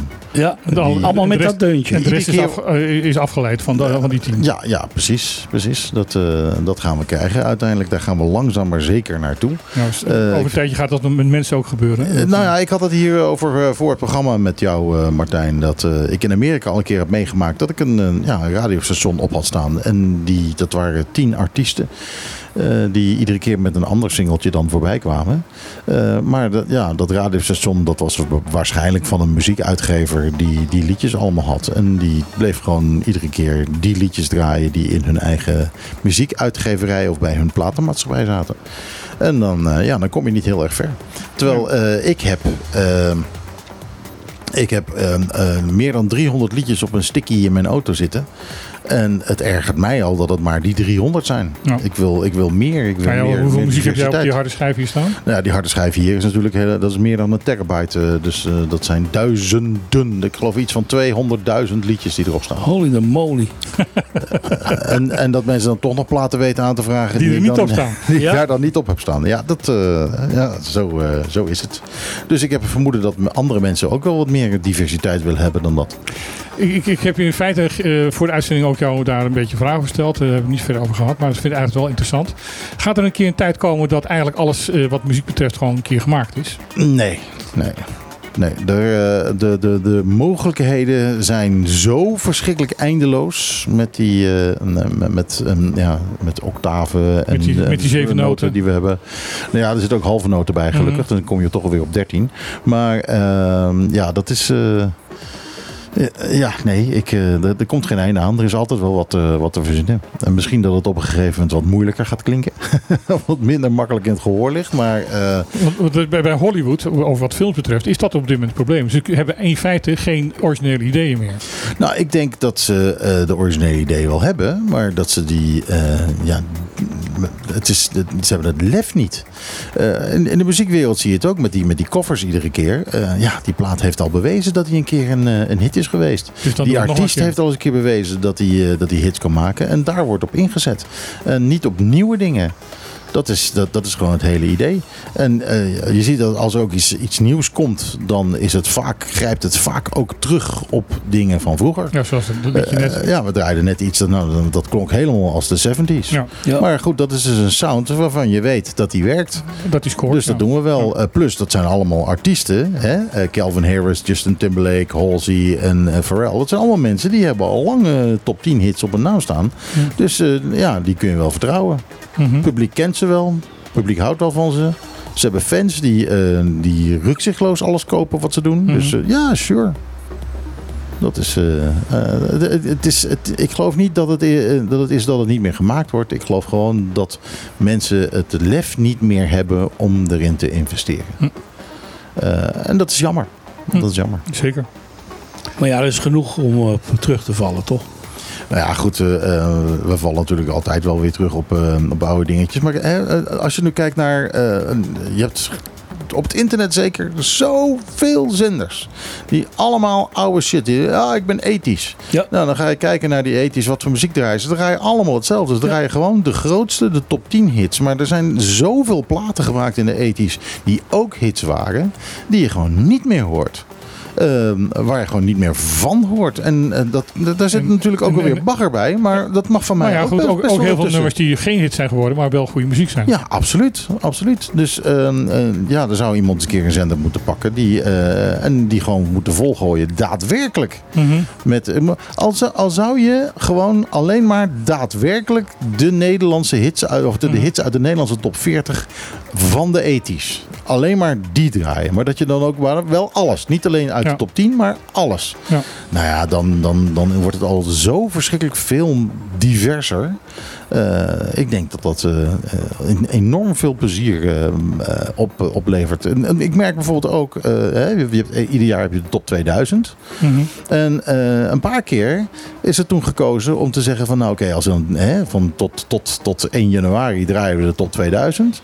Eh, en een paar keer hebben ze gezegd van nou weet je wat, en dan doen we van eh, 1 januari tot eh, 14 januari doen we de bubbling under. Al die liedjes die niet in die top 2000 Ja, zijn gekomen, net niet. Ja. Nou ja, dan hoor je opeens allemaal liedjes die je nooit op de radio hoort. En Ja. die, eh, die eigenlijk heel verfrissend zijn. begrijp- Waarvan je toch denkt van dit is eigenlijk best wel goed. Eh, in dat programma wat altijd met de top 2000 wordt uitgezonden. ehm, eh, hebben ze altijd een heel leuk onderwerp, vind ik. de, de, de lijstduwer. Dus eh, een bekende Nederlander eh, gaat een, een, een nummer promoten die niet in de 2000 staat, maar Ja. die volgens hem of haar er wel in zou horen te staan. Ja. En dat zijn ontzettend eh, leuke nummers over het Ja, natuurlijk. Eh, en eh, ze hebben waarschijnlijk ook gelijk. Mhm. Eh, nat- natuurlijk sowieso, top 2000 staat altijd eh, een kwart ervan zijn dingen van het afgelopen jaar die door een paar tieners erin zijn, eh, zijn gekozen. Maar ja, die mensen die kennen gewoon de rest van de liedjes niet. Nee. Het nummer waar we net mee begonnen, eh, We're an American Band van eh, eh, Grand Funk Railroad. Mhm. Nou ja, dat is een nummer, dat is in Nederland niet eens een hit geweest, maar man, wat is dat lekker. En dan denk ik van, ja, dat hoort eigenlijk ook in de top 2000, Ja, maar ja. daar staat het niet. Nog een nieuwtje doen? Ja, doe eens Yes. een nieuwtje. Is er nog wat gebeurd hier? Nou ja, er is heel veel gebeurd. We draaien namelijk om een van de grootste dingen die deze week gebeurd zijn, draaien we een beetje heen. Maar daar hebben we straks misschien nog over. Ehm, dat was eh, wat Bous dat jij eventjes zei van, hé, hey, de Antilliaanse gulden. Ja. Ehm, er is inderdaad aangekondigd dat met ehm eh, ingang van eh, januari 2024, dus niet komende jaar, maar het jaar daarna, er een nieuwe munteenheid komt. Namelijk dat de Antilliaanse gulden vervangen wordt door de Caribische gulden. Ja, die Antillaanse gulden die hadden we vroeger eh, op eh, alle eilanden. Ja. Eh, alle zesde eilanden zelfs.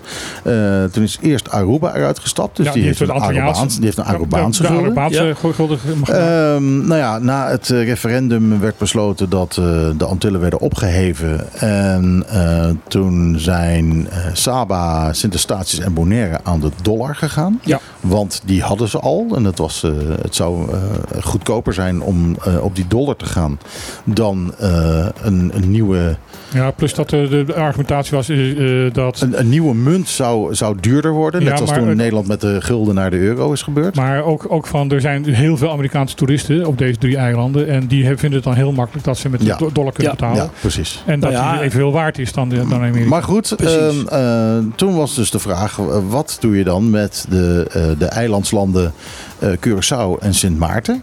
Eh, want die moesten dus een, een. Ja, wat doen die dan met een munt? En die hebben toen gezegd: van, oké, wij gaan onze eigen munt doen. Dat is toen niet gebeurd. In plaats daarvan hebben zij gewoon de oude Antilliaanse gulden gehouden. En daar komt nu eindelijk dan een Caribische gulden voor in Ja. de plaats. Dus, eh, wat, wat Curaçao en Sint Maarten wel hebben gedaan, is een monetaire unie eh, vormen samen. Ja. Zij hebben dus één gezamenlijke centrale bank, Ja. eh, die voor de twee eh, landen geldt. En ze hebben dus samen dezelfde eh, munt. Ja, eh, en en het wordt dus eigenlijk, eigenlijk is het gewoon dezelfde gulden die een andere naam krijgt. Het is eh, dezelfde gulden die een andere naam krijgt en een andere uiterlijk krijgt. En Ja. het is ook, net zoals de Antilliaanse gulden, zal de, de, de, Caribische gulden gewoon aan de dollar gekoppeld blijven. Ja, ik vind het wel jammer hoor. Ja. Ik, vind, vind het wel jammer, vooral vanwege dat 25je. Mhm. De, de 25 gulden is een, een hele mooie, heel, heel mooi rood biljet. Met een, eh, het, het geeltje is een rood biljet. Eh, met een eh, flamingo erop. Ik heb, er, eh, ik heb er altijd, en ik zal het bewijzen ook. Ik heb er altijd eentje bij me. Hm. Want eh, eh, op een of andere manier eh, is dat toch een beetje de knipoog naar, eh, knipoog naar Bonaire, vind ik. En eh, eh, ja, met die, die, die, die flamingo erop. Het is gewoon een ontzettend Het lijkt toch wel echt wel een monopoliegeld. hè? het is een Ja. ontzettend, ja, maar het is een ontzettend mooi biljet. Met een, Ja. met een mooi, je kan het wel monopoliegeld vinden, maar monopoliegeld heeft niet zo'n mooie Is afbeelding. deze ook de auctionaar ontworpen? Ja, zeker. Eh, Dat zeg ik zelfs zonder te kijken. Ehm, nu, kijk ik, nu kijk ik wel en dan zie ik er geen RDE-auctionaar zo snel op staan. Niet op de voorkant, althans. Eh, op de, Nou, dat kunnen we een keer nakijken. ja, nee, hier heb ik... eh, Maar eh, Zo, krijg- zo krijgen we de zendtijd ook vol. Dus- Ja. Nee, het is eh, wel Johan Enschede en zonen. ja. Eh, nee, nee, het is geen auctionaar. Er staat hier iets anders. Eh, Maar dat ding dat- Ravelo. O Ravelo en J Miles. Oké, Maar Dus dus, dat, eh, dus die nieuwe currency die gaat 1 januari 2024. 24 in. Ja. Dus Oké, maar ik, ik, ik wil dus eventjes eh, wel eh, een, een, een eh, kom, hoe heet dat? Een, Een pleidooi houden. een pleidooi houden, een, een, een, een iets in de fik steken. eh, voor eh, een toorts branden, dat wilde ik. Een toorts branden voor de Flamingo op de 25 gulden. nou, misschien komt die terug. Misschien komt hij terug, wie, wie weet. En misschien eh, zit eh, de minister van eh, Fin- Financiën van eh, Curaçao, meneer Sylvania, eh, eh, nu te luisteren. Je, je weet het nooit. Ehm, eh, Maar het wordt ook zo vroeg aangekondigd om iedereen die dus nog stapeltjes geld eh, ergens in een oude sok heeft liggen. En dat kan op Curaçao en Sint Maarten natuurlijk zomaar het geval gebeuren zijn. dat ze de- dat gaan Dat ze de tijd hebben om daar maatregelen op te nemen. Exact. Ja. Eh, plus dat eh, het drukken van dat papiergeld zoveel geld kost, dat ze dat ook over een bepaalde periode moeten uitsmeren. Oké, ja. Eh, het is eh, de reden waarom het, want het was eigenlijk al eh, van plan, eigenlijk was het plan om heel kort na 10-10-10 al naar de, de Caribische gulden over te gaan. Wegens finan- fi- financiële eh, Redenen. redenen is dat tot nu toe niet gebeurd. Alleen ze zeggen nu van, en dat heeft ook weer te maken met ehm, alle gedoe die met, met Nederland geweest is in verband met COVID, met de, de COHO en al de, eh, eh, k- eh, de staatssecretaris Knops die, die alles een beetje op stelte heeft gezet Ja. daar. Ehm, eh, is nu in feite gezegd van jongens, we kunnen die Antilliaanse gulden niet meer houden. We moeten naar die Caribische gulden toe. We moeten naar een eigen munt toe, eh, die van ons is. Ehm, en ja, hij, eh, Sylvania koppelde eigenlijk aan van dat is belangrijk voor onze identiteit, onze nationale trots. Oké, dat zal dan zo zijn. En, Maar van akte. waarvan akte. dus ehm, als je inderdaad eh, nog een 25 wil hebben met eh, dus, eh, Flamingo, dan zal je inderdaad, heb je tot eh, 1 januari 2024 de tijd eh, om te zorgen dat je die nog verzamelt. Ja, of ik, eh, ik hou deze gewoon even. Als je nog een ticket kunt boeken naar Curaçao. Als dat nog lukt, ja. Dat Daar ben ik ook heel lang mee bezig. Nou, ik, ik sta dus eh, nu in de wacht. Ik heb, eh, eh, de, mijn- want ik, ik wil, ik heb dat op Facebook gezet twee, drie dagen geleden. Eh, en natuurlijk al die mensen, ja, dan moet je gaan suppen en je moet Ja. zwemmen en een oh.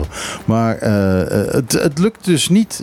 Als je nu naar Curaçao wilt, voor whatever, eh, voor je werk. en ik heb er een klus. ehm, of dat je, weet ik veel, de wat Familiebezoek. doen. Je kan het, je kan het vergeten. Ehm, eh, tot de eerste heeft eh, Divi geen vlucht meer. En Easy Air tot de zevende Ja. niet. Tot de zevende van de volgende maand. En dat is natuurlijk bizar. Dat, Ja. dat is niet Dat te is geloven. Dat, bizar. dat je die 50, eh, 50 kilometer niet, niet kan overbruggen. Nou ja, eh, het is een beetje kip en ei vraag. Hè? Zou, eh, zou een airline dan een, nog een toestel bij moeten hebben en nog meer piloten? Of, Nou ja, en, eh, eh, of- maar het is of- nu- is dit de opening naar eh, Het is de, ferry, hoogseizoen. de ferryverbinding? Nou, de ferry die moet er natuurlijk komen. Ja. Dit, dat is absoluut zo. Die moet gewoon drie keer per, eh, drie keer per dag varen. Dat zou je moeten hebben. Ehm, eh, en Zodat je ook met je eigen auto kan. dat is ook zoveel, zoveel beloofd. Maar eh, ja, dat is... eh, Dat is, nog wel. En, nou, en zelfs, al, zelfs al kan het niet met je auto. Dan dat je in ieder geval op die boot kan stappen. Mhm. Kijk, eh, ik, heb, ik heb van alles nog wat geprobeerd. Ik heb gevraagd of ik eh, misschien op eh, de, de, de ferry die het eten doet eh, hier zo... eh, wat is het? De, de, de San, San nog wat. Hoe heet die boot?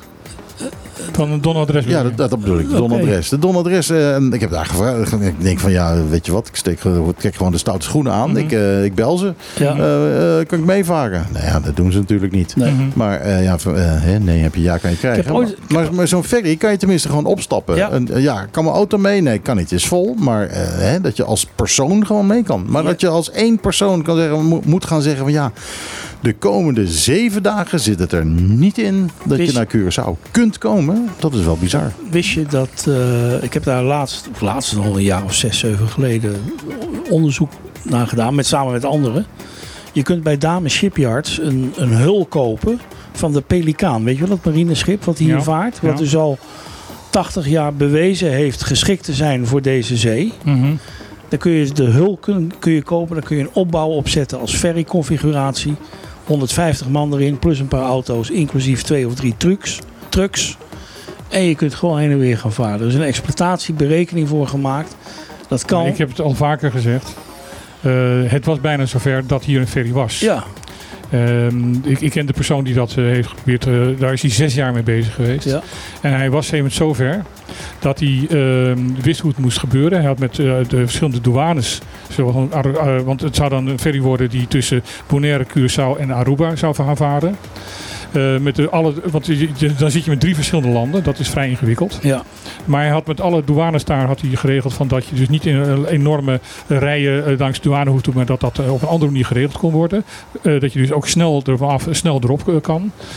Hij had zelfs een rederij, Doekse uit Ja, Nederland. Die Texel. was, Tessel. Die was bereid om 60 miljoen erin te investeren. Het hing op één handtekening van een gedeputeerde hier. Ja. En die eh, handtekening moet betekenen namelijk dat Doekse, heel begrijpelijk als je 60 miljoen in- investeert, een concessie van 10 jaar wilde. Ja. I know. Want hij wil, want, Of tenminste, I know. Het klinkt me zeer bekend in de oren. en die handtekening is nooit gekomen. En daardoor is die, Ja. eh, die ferry nooit. En dat zou een boot worden over de 100, eh, iets van 120 meter of misschien zelfs nog wel meer.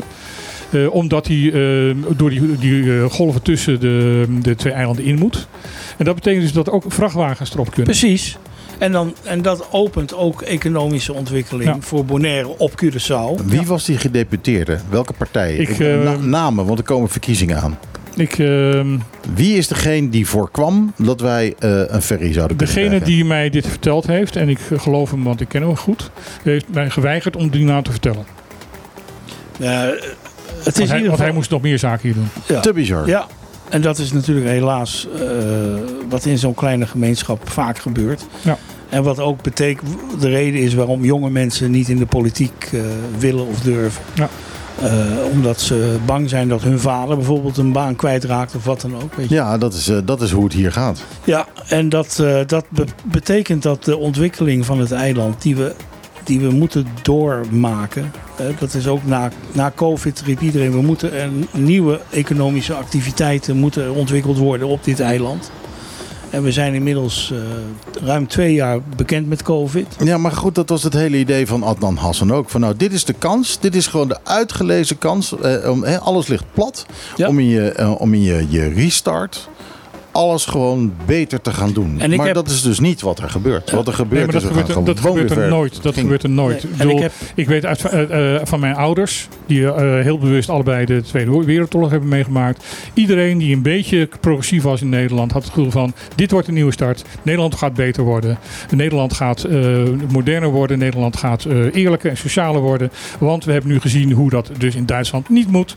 Dus iedereen eh, staat nu op, op, op, op, op één lijn. We hebben met z'n allen hebben gezorgd eh, dat die, eh, dat die eh, overheerser weer het land uitgebonjourd is. En nou gaan we het beter doen.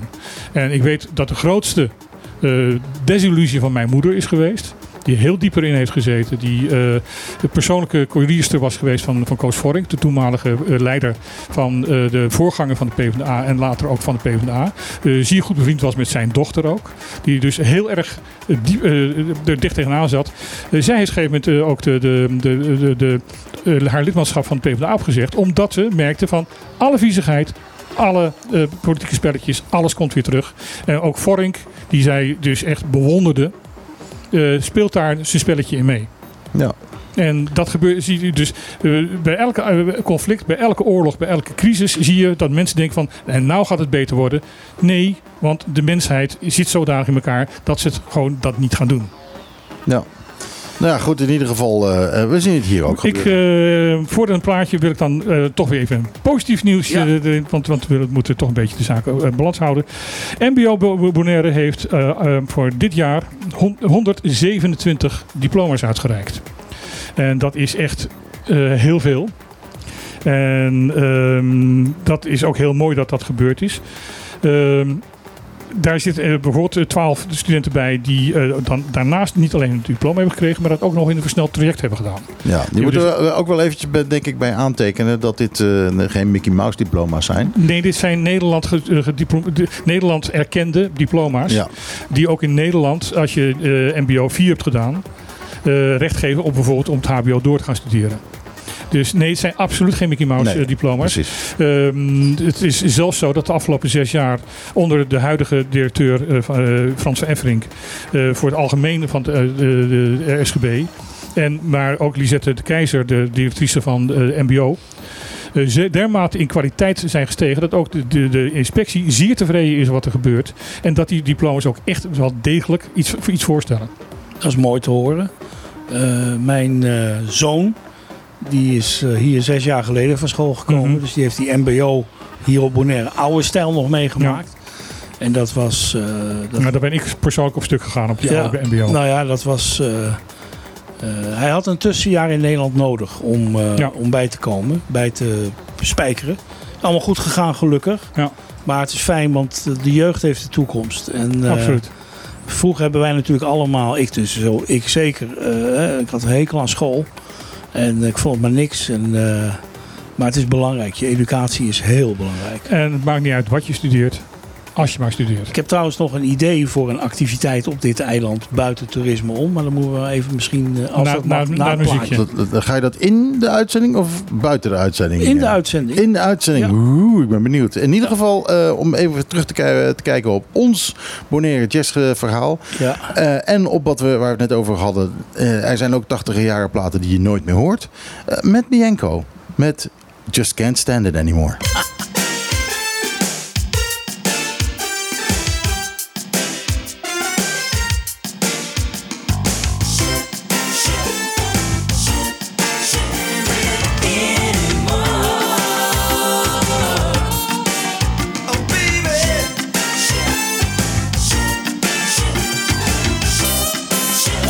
Met. Ik kan me eigenlijk niet eens herinneren of ze dit nou ook gespeeld hebben toen. eh. Eh, dat kan ik me ook niet herinneren. Maar ik heb een excuus dat ik het me niet kan herinneren. Omdat ik bezig was om... eh, hoe heet nou die Venezolaanse oude kerel? Ook, die trad ook op het laatste jazzfestival. Die- Eh, was het niet ook Reyes? Nee. nee, nee. Eh, eh, wacht, ik ga het. Ik ga het Helemaal met een snor, een kale kop. Hij was al in de 70 toen. Hij, hij is ons geschonken vanuit is, in, is hij ons al ontvallen? Nee, nee, nee, nee. Hij is nog. In ieder geval een, een Venezolaanse zanger. En die kwam op dat moment aan op de airport. En hij, ik was zijn buddy. Frank Reyes? Nee, nee, nee, nee. Ehm, Nee, Eh, nee echt een... een- José Alberto El Nee. Canario? nee, nee, het was Nee. het laatste jazzfestival. Eh, ja, ik, ik zit nu te kijken bij het laatste jazzfestival. Ik had, eh, Oscar de Leon. De Oscar de Leon, dat was hem. Ja. En ik was op de luchthaven om hem te verwelkomen. Dat is een naam die ik zelfs ken. En, en een oude kerel, maar een charmeur, joh. Ja. En al die vrouwen echt helemaal, helemaal hangen. Ja. ja. Dus ik weet het niet. Maar ik weet wel dat die twee van Matt Bianco, die hele band was gewoon een hele...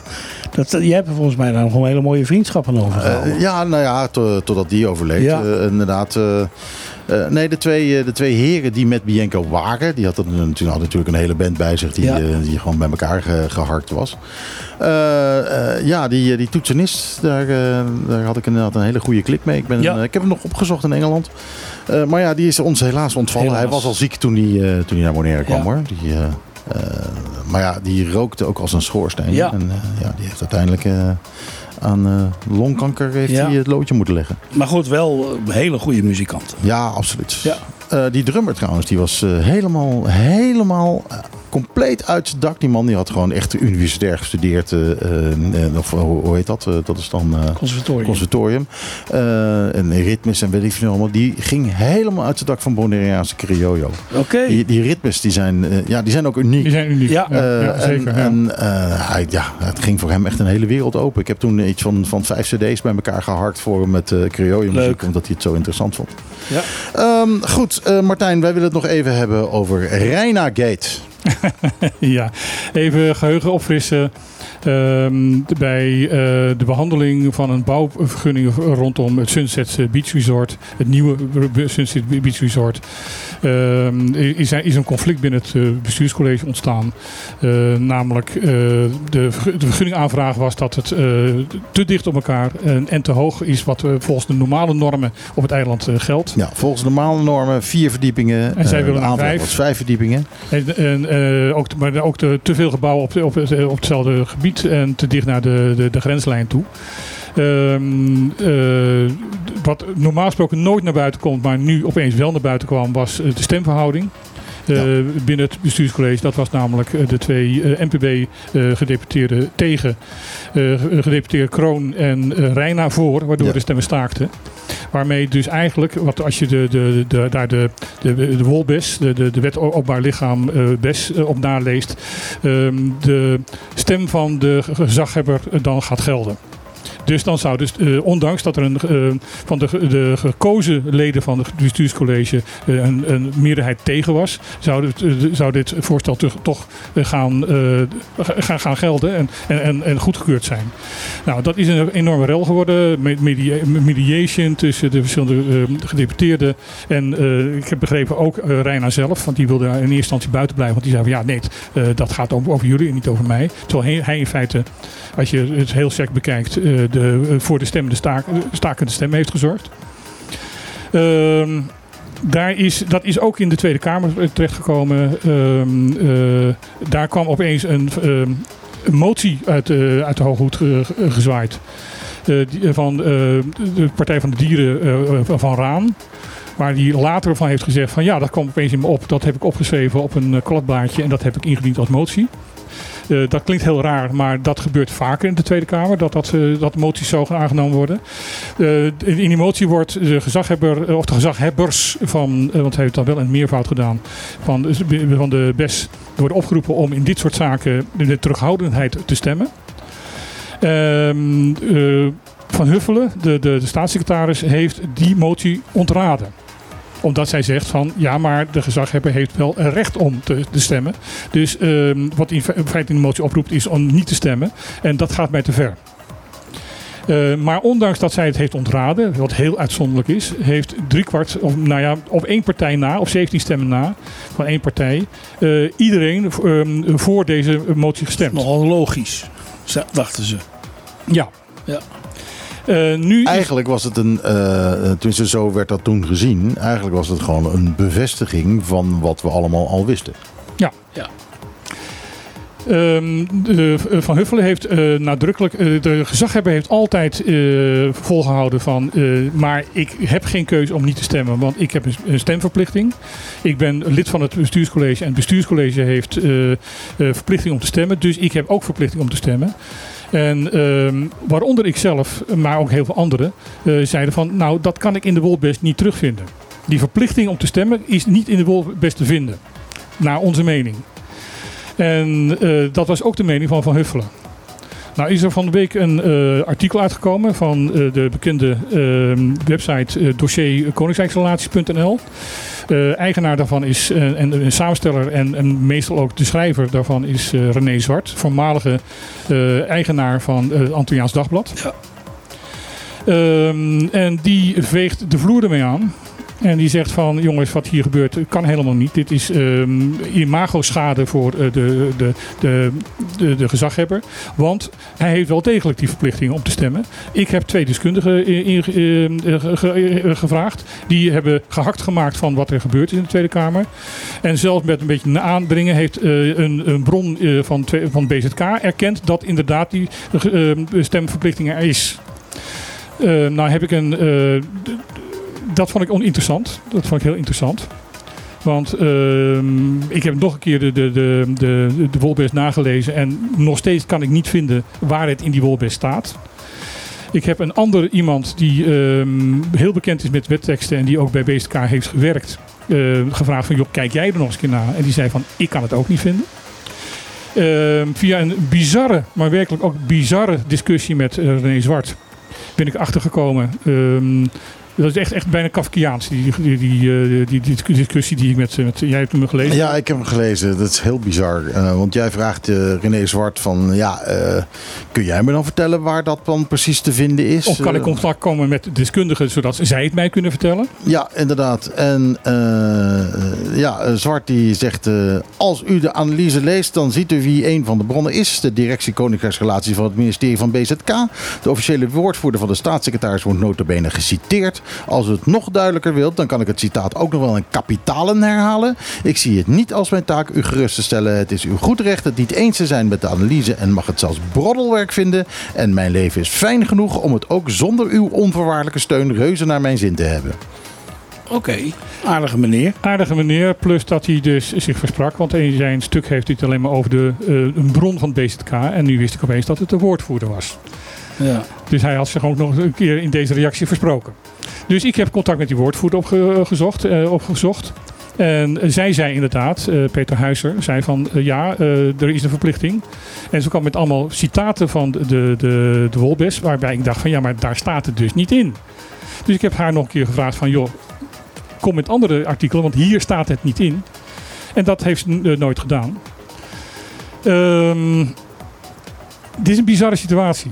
Want nu zegt ehm, eh, een, een journalist die, dat moet ik even bijzetten, betaald wordt door de gezag, gezaghebber. Want hij is ook nou de redacteur, eh, samensteller en de schrijver van het blaadje Bombini eh, Bonaire. Een kwartaalblad wat uitgegeven wordt door het kabinet van de gezaghebber. Die opeens de gezaghebber gaat verdedigen. Dan gaan bij mij alle mogelijke vraagtekens om- omhoog komen. Maar goed, dat even terzijde. Ehm, ik ben verder gaan zoeken. En ik ben verder gaan kijken. Ik ben ook met diegene van, de- van die, voor- die, die voormalige ambtenaar van BZK ben ik eh, mee eh, eh, verder gegaan. En eigenlijk eh, kom ik tot de conclusie. De, de terughoudendheid van stemmen heeft niets te maken met de, de, verplichting om om te stemmen. Nog even daar eh, moet ik even bij zeggen. Wij krijgen heel sterk de, indruk, als je het andere artikel erbij leest, dat die verplichting om te stemmen voor het bestuurscollege in de Wolbis had moeten staan, maar dat ze het vergeten zijn erin te zetten. Dat klinkt onwaarschijnlijk. Dat er gewoon vergeten wordt een, een belangrijke tekst in een wet te zetten. Nou, dit is al de tweede bestwet waar ik dus zo'n soort fout in vind. Ja, maar goed, bottom line is, het staat er niet in. Het staat er niet in. Nou, maar eh, maar dus- even, ik wil even benadrukken nu dat ehm, eh, de terughoudendheid van de gezaghebber ten opzichte van dit soort inhoud, politiek inhoudelijke eh, stem- stemmingen niet afhankelijk is of die mee mag stemmen, ja of nee. Er staat namelijk nog iets anders. Er staat namelijk, en ook in de toelichting staat er, van dat de gezaghebber eh, eh, terughoudend moet zijn als de stemmen staken om zijn overheersende stem te gebruiken. Ja, dat doet hij hier dus niet. En Ehm, nou, dat is hij heeft niet natuurlijk ook nog de Nee, ruimte. dat, is, dat is niet waar, want de tweede keer stemmen is nooit gebeurd. Want toen zijn namelijk de, de, de, de, de gedeputeerde Den Heijer en Tielman al de vergadering uitgelopen en kon er niet meer gestemd worden. Oké. oké. Dus de, dat, maar eh, om even heel duidelijk te maken. Eh, de gezaghebber heeft, eh, de eh, wordt dus opgeroepen vanuit de toelichting van de, Wolbest. De, de van de Wolbest, dat heet een memorie van toe- toelichting. Dat is de gebruikswijze van hoe je zo'n wet moet gebruiken. Staat van, wees daar voorzichtig in met die doorslaggevende stem te gebruiken. In de, nou wordt, maar wordt ingewikkeld. In het reglement van orde, dat is de, het, het huishoudelijk reglement van, van het bestuurscollege. Dat hoort eigenlijk elk bestuurscollege te vernieuwd te worden, maar dat gebeurt meestal niet. Ehm, daar staat een, een, een artikel 16 in. Waarbij eh, eh, waarin gezegd wordt, nee, eh, artikel 17 is dit trouwens, om het goed, te zeggen, waarin gezegd wordt van dat niet automatisch de stem van de gezaghebber doorslaggevend is, maar dat als de stemmen staken, de tweede keer dat er gestemd wordt, dat de voorzitter beslist. Daarmee geeft hij nog meer ruimte, heeft nog meer ruimte om te zeggen van oké, ik trek mijn stem terug. Waardoor de padstelling. Dus ehm, de gezaghebber heeft eh, onafhankelijk of hij nou eh, een stemverplichting heeft, ja of nee, alle ruimte om zich terughoudend te gedragen. Eventjes een vraag. Ik heb Begrijpen jullie het ja, nog? Ja, ik begrijp, maar ik, ik, ik probeer het me voor te stellen. Ons bestuurscollege bestaat uit drie gedeputeerden plus De de gezaghebber. gezaghebber. Dat is een even aantal. Ja. De Tweede Kamer bestaat uit 150 leden, inclusief de voorzitter. Nee, Is dat 150 plus 1? 150 plus 1. Want de voorzitter in de Tweede Kamer mag meestemmen De voorzitter stemt alleen maar mee als de stemmen staan. stemmen staken. Ja. Dat is anders dan hier. En hier kopt dat rekenkundig dus niet. Er zouden, Als er vier gedeputeerden zouden zijn en de gezaghebber, Mhm. dan kan je zeggen de stemmen staken. En hij of zij als gezaghebber, Nou, de situatie is in- in- inderdaad gewikkeld, want er is ook Ja. een quorum. Er moet minstens de helft van de, eh, van de, de leden van het bestuurscollege aanwezig zijn om te kunnen stemmen. En dat zijn er dus twee. Ja. Ja, en dan wordt hij niet meegerekend. Nee, dan wordt hij... Wordt je wel meegerekend. Als hij, eh, de voorzitter moet in ieder geval aanwezig zijn. Of een vervanger van de Ja. voorzitter. Hè, dat kan een andere gedeputeerde zijn. Of dat kan eh, de, een, waarnemend ge- gezaghebber zijn. Ehm, maar die stemt dus altijd mee. Maar het is ingewikkeld. Wa- Wat ik wel weet is dat de tekening die we hebben gezien van Sunset... en ik heb toevallig heel lang eh, voor Eden Beach eh, eh, dingen gedaan... Mhm. en ik weet exact van die kavels wat er wel en niet mocht... Mhm. bij het aankopen van de kavels. En dat is op zo'n streep mochten maximaal tot 100 kamers komen. En ze willen 250. Ja, eh 100 kamers. En dan kun je zeggen, is dat een appartement met vier kamers? Is dat één voordeur? Mhm. Of zijn dat eh, twee, twee studio's die je met een tussendeur met elkaar verbindt en zo? Mhm. In ieder geval, er is geen ruimte voor om dat netjes en, Ja. en ooglijk eh, daar 120 of 200 Ja. eh, dingen in te proppen. Nog lo- los van de brandveiligheid. Hoe Ja. moet een brandweerwagen, als er in het pand aan, dichtst bij zee brand uitbreekt, hoe moet die daar komen? Waar dus eh, geen ruimte is en En waar, een zwembad, waar een zwembad ligt. Ja, Ja. dus, dus logischerwijs kan dit gewoon niet. En zou het ook niet mogen, want het past niet in Mhm. wat destijds, toen die kavels te koop werden gezet, de, de spelregels waren. Eh, Shogogo voldoet aan de spelregels omdat die twee kavels hebben gekocht. Ja. En daardoor konden ze, wat volgens mij zijn het er 196, dus precies binnen Binnen wat mocht. wat mocht. Je mag daarover oordelen of het mooi is, of het past binnen Bonaire. Nee, maar het valt binnen de regels Het die valt binnen de regels. Nou kijk, en, en die regels, daar, daar zegt een, ehm, eh, wordt er nu van gezegd van ja, maar dat mag afgeweken worden. Ja, natuurlijk altijd. Maar of het zinvol is en of het veilig is, dat is natuurlijk het tweede. Maar dit is een inhoudelijke discussie. Ja, En ja dit- maar ik, En het, het gaat nu even over, over procedures. Ehm, eh, de PV, eh, en er begint natuurlijk in, in Ne- in Nederland een gelijk politiek spel te spelen. PV heeft nu, als, als enige was die Ja. nu al gezegd van dat eh, de, de, de Van Huffelen eh, zijn excuus, haar excuses aan, aan de gezaghebber moet gaan, eh, gaan aanbieden en al dat soort zaken. Maar er is aan alle kanten is er. ehm, eh, dit is raar. En, Ja. en, en ehm, ik ben de eerste, als iemand mij een, een, een, eh, een artikel in de Wolbest of in de, eh, eh, de regeling van, van orde zegt van die, dat daarin staat dat er een, een, een, een stemverplichting is, dan ben ik de eerste om toe te geven dat ik fout zat.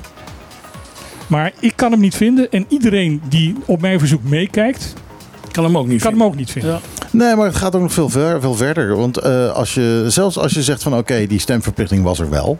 Dan heeft de gezaghebber de mogelijkheid om bijvoorbeeld eh, eh, blanco te stemmen.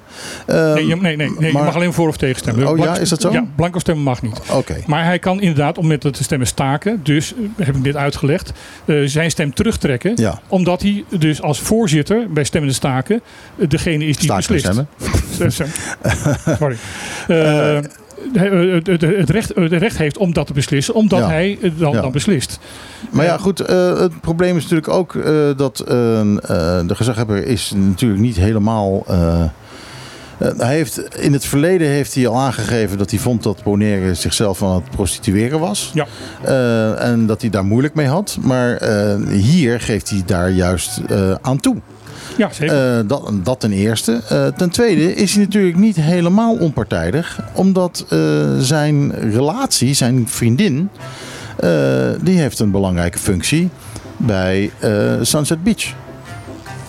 Toch? Ja, daar wil ik dan nog niet eens mee rekenen. Omdat ik dat inderdaad heel erg eh, gevaarlijk vind om daar eh, de Nee, maar, nee, maar, nee, maar het is wel iets wat, eh, wat meekomt hierin. Ja. Ehm, eh, dus wel- ja, dat, dat- wat dat betreft had hij inderdaad moeten zeggen van nou, ik, eh, ik, ik stem niet. Ik, Maar je moet hem één ding toegeven. Eh, tenminste, de, de, de- En hij heeft nog niet uitgelegd waarom hij dit gestemd heeft. Hij heeft niet uitgelegd waarom hij het gestemd heeft. Hij heeft niet uitgelegd eh, waarom hij eh, dit gedaan heeft. Er is alleen één ding wat je dus wel rekening mee moet houden. Is dat die tweede stemronde er nooit geweest is. Dus ehm, we, we, hebben, we weten niet wat hij zal hebben besloten. Ehm, op het moment dat die tweede stemronde er wel was geweest. En de, de stem weer staakte.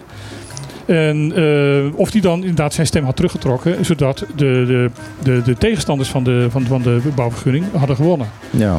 Ehm, Het enige is wat vragen opwerpt voor mij, is van dat de reactie van eh, Tielman en eh, Den Heijer dermate fel was, dat je je kan afvragen of die terughoudendheid bij andere zaken ook is geweest. Ik was er niet bij, ik weet het Ik ook niet. ik ook niet. Dit is, dit is inderdaad echt speculeren. Ja. En dat is gevaarlijk. Maar ehm, het, roept nog, het, het roept weer meer vragen op dan de vragen beantwoord worden. Ja, wel- inderdaad. En we weten ook niet wat er nu gaat gebeuren. Want er is, eh, eh, er is bemiddeld. eh, dat traject is afgerond. Maar dat, wordt betekent dat er op een gegeven moment weer opnieuw gestemd zal moeten worden. Ja, maar maar, ook wat, wat die uitslag van die mediatie is, eh, die is Ja, ook niet bekend. dat weten we ook niet. Alles is geheim. En dat is een beetje, een, een beetje, beetje vervelend. eh, en zorgwekkend, vind ik. Ja, zeker. Goed, eh, dit was Jij had op de nog... klippen. Boos, je had Ja, graag- Ja. ja, ik maar, heb... maar het is, eh, we zitten Ja, de tijd. nou, dat- misschien een reden om hem nog eens een keer uit te nodigen. Nou, dat, Graag. dat, dat gaan we heel graag, Graag. eh, gaan we dat zeker doen. Dat, eh, dat komt goed. Dus eh, eh, je hebt je goed laten horen aan deze tafel. Eh, je hebt eh, erg eh, veel zinnige dingen gezegd ook. Dat is eh, altijd heel welkom. Ehm, dus daar zijn we heel blij mee. Daarom wil ik jou van harte bedanken dat je er was vandaag. Ehm, verder natuurlijk ook onze luisteraars die eh, twee uur lang aan onze lippen hebben gehangen. Hoop ik dan toch. Die vol hebben gehouden om naar ons te blijven luisteren. gehouden. Niet in slaap zijn gevallen. Nou, al dit gehouden hoer. Eh, vanaf nu weer muziek. Zometeen na het nieuws hoor je eh, muziek. Het is eventjes nog niet de Klaar Top 20. Want Ron Gijzen zit in het buitenland. en vermaakt zich daar op allerlei wijzen. Eh, neem ik aan. Eh, volgende week zijn wij er weer vanaf 12 uur. eh, Met eh, waarschijnlijk een andere tafelheer of dame. Maar ja, je weet het nooit. Wij zijn er in ieder geval wel allebei. En we gaan daar natuurlijk uitgebreid in op wat er gebeurd is. Dan de afgelopen week. Maar voor nu de komende week. En wat dat betreft zeg ik vanaf nu tot volgende week. En ajootje cadeautje.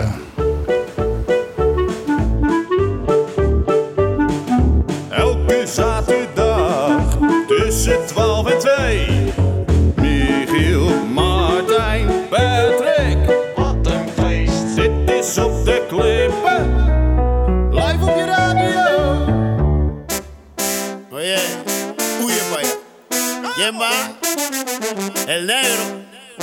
Pero Calderón, ayer. Llorará y llorará. Tengo que mala son, pero no voy a ser yo quien te consuele, ¿sabes?